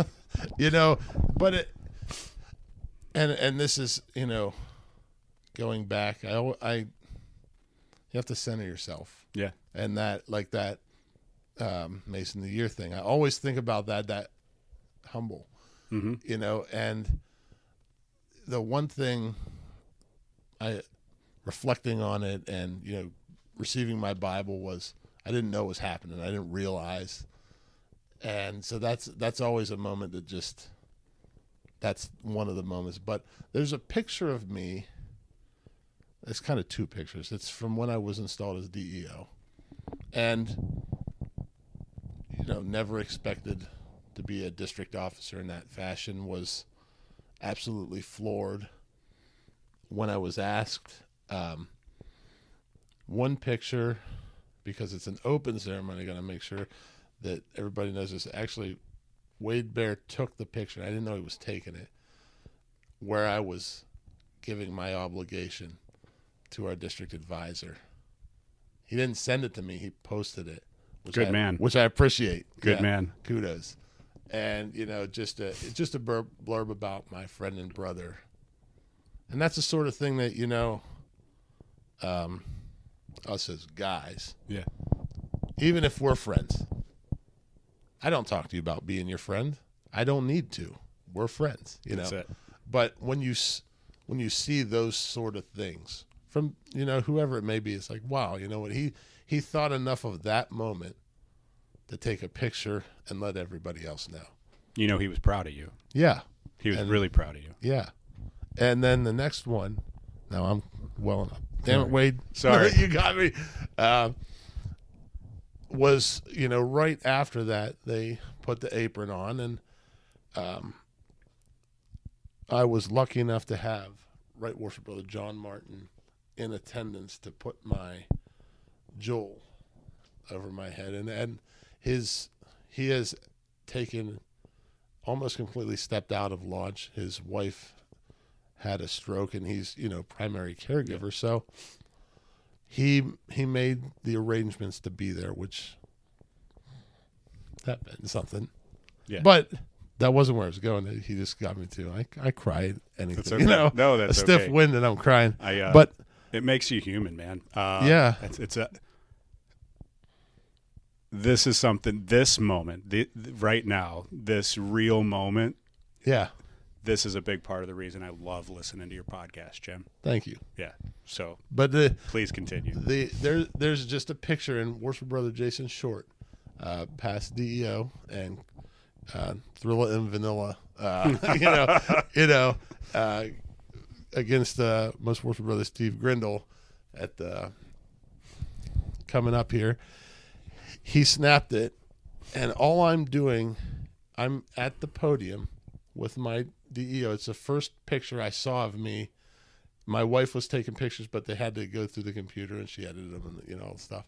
So it had her camera there, but he just sent it and sent it to me, and I was just there thanking everybody for coming. I didn't first time I didn't have anything planned to say, and they're like, "Go ahead, district advisor. Go ahead, Jim. You can talk." Like, I didn't. I wasn't prepped. You know, I was in the moment, and it's just it's that from walking into that doorway as an e- EA Mhm. and then looking at that picture and thinking to myself the the man back then would have never been able to do this without all of those different things falling into place to give me the opportunity to be asked to do that so just another little one that I've Can I make an observation? sure Yeah. So, Jim, you once asked your dad about becoming mayor. yes Okay. yes uh, and your yes. dad said to you, "You can't be a mayor because you're not a Mason. They only Right. give that to Masons. And you said, well, Dad, I'm going to become a Mason. I'm, I'm going to tell your story for you, right? Yeah, okay. I like it. And, and, and, and he said, well, you can't, Jim. You can't be a Mason. Yeah. Why not, Dad? Because you're Italian. Yeah. You can't be a Mason if you're Italian. right. So the end goal, what was the end goal? Was the end goal to be a Mason or the end goal to become mayor? At the time, You know, at, the at end the goal time, was to be mayor. yeah. Sure. So you started on a path. Right. You eventually found this path and you started on a path. Yeah. Perfect. I'm going to become a Mason and I'm going to eventually become mayor. Right. And then you, you went so far as to get elected to your city council. Sure. But then your path changed because it was about the journey, not about the destination. Right. You're enjoying the journey so much that your destination has changed. And look at what masonry has done for you. That's a memorable moment, and that's that's the s- expanse of your Masonic career. Yeah. Yeah, that's you know it's it's hard to believe.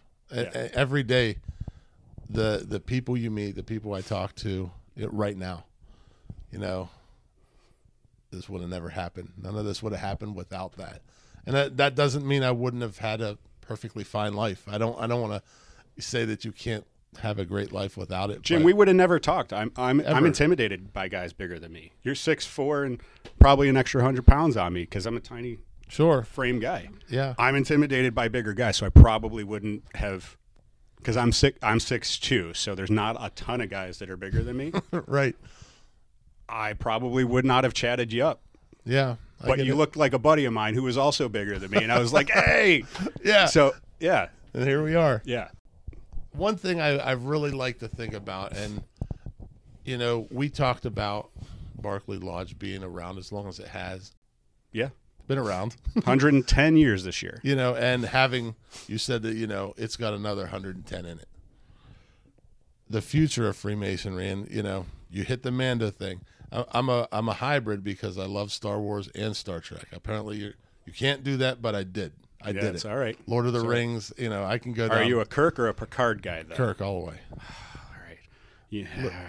Listen, right, man. all right, all right, Listen, all right. Here, here's the deal, and we're gonna we're gonna go down the path, but I, I've been hooked on Star Trek for a little while now, and Tim Klein and I go back and forth because he, I mean, he likes all that same stuff. Yeah. But um, We're gonna have to have a conversation now. Sidebar. Me and Tim. I'm gonna have to call him out. yeah, call him and say, Yeah. listen, what do you think? Honest to God, and you know, nothing. to- I love Picard, I love Kirk, Janeway's cool, you know, all that, but Was it the name Jim? James? no, Jim? no. I love Okay. Tiberius. Okay. The That's T- the T's cool. name. Awesome name. You know, I, uh, I was I thought my grandpa's middle name was Tiberius for a long time. It's Yeah, that's Lucian T. It's got to be Tiberius, like James. It's awesome. right. Sorry. right. But you know, after the motion picture, which was can be a little struggle, Sure. you know, the Wrath of Khan. A, uh, the whole thing, unbelievable. Fantastic. There, there are times What was the one with the whales? I liked that one. the voyage home. Yeah. Sorry, but No, it, that one's good too. it is Wrath of Khan. Yep. Wrath of that. Khan. So, and th- this is something little, but the red uniforms with the Yeah. Uh, the thing little, over the top, Little, that's- the little strap. that's the deal, man. I actually, and it, I mean, literally, probably this month, I was looking at back in the day. I had a 30th anniversary, some magazine, I don't know what it was, and you know, it went through and it just had every movie and it sort of, sort of hit every season of Next Generation. Sure. And there was a little thing there where you could get. This is before eBay or the internet was hitting hard. You know, you still had to send postcards and to order stuff. You know, kids now don't understand about that. But they had a thing there where you could order like the captain's insignia or whatever we would call it or admiral or whatever. And I had like 30 things picked and I'm like, man, I'm going to get all that. You know how as a kid like you never actually you move on to something else and Yes, sir. but like I had one of those, like a commemorative captain's thing in my cart. And I'm sitting there, and the only thing that held me back was how am I going to justify this to my wife when it rolls in? Be- because if you look at my at my desk, I have the headpiece for the staff of Ra. 'cause I love Indiana Okay. Jones. Yeah. I have a replica Holy Grail.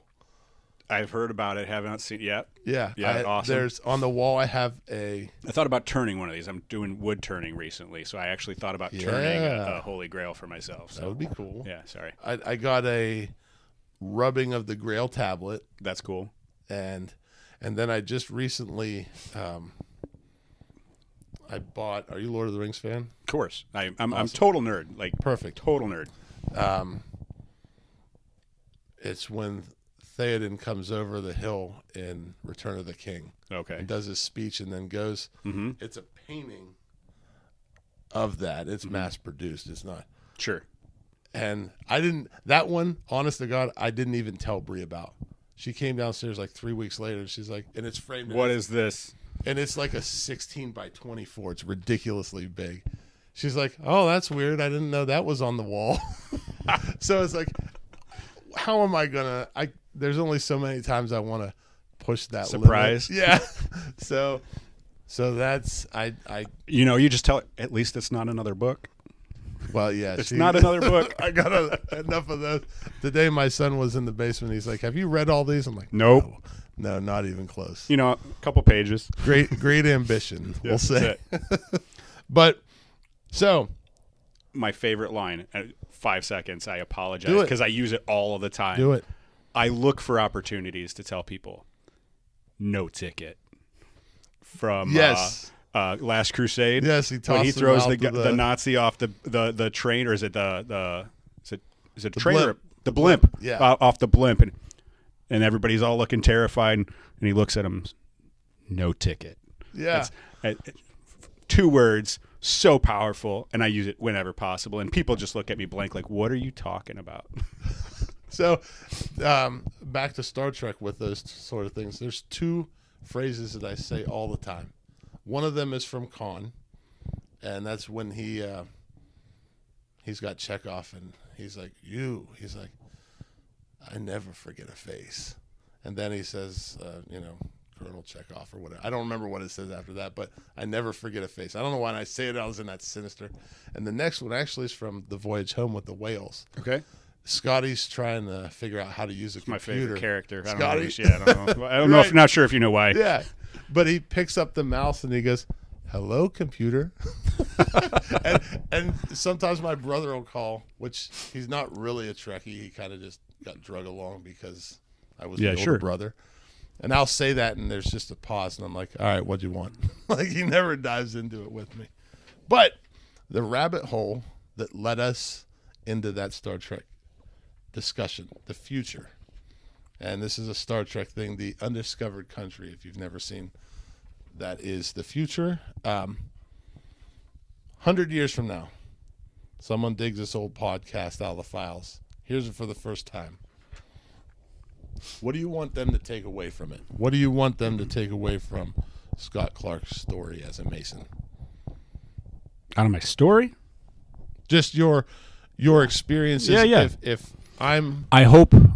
Sorry, I I I hope yeah, they hear the importance of nurturing those relationships. yeah, um, and, and and you know something that I'm actually dawning on after this conversation is making sure to let those relationships know how important they are. sure. Um, which is wild in a s- if just to jump in if if anybody out there read through these notes that's not listed one time not at all. that that's not it just came naturally out of this conversation yeah, which th- is this cool. this this is something that completely changed uh, from listening to this tape. Is I, I feel like not to be superficial in any way, sure either you and I were friends before we really met tonight because Right. we've talked on the phone. yeah But at, at this point, we've just shared hours and Yeah. intimate details. absolutely And and I, I think it goes without being said. I hope you know that if it's three o'clock in the morning and you need something an hour and a half away, right I'll find a way to get there. That's Same. that Absolutely. that that nurturing and developing the friendships is going to be the most important driver for our fraternity, for our future, and, and spend the time because that's what's going to make your Masonic career worth it. Yeah.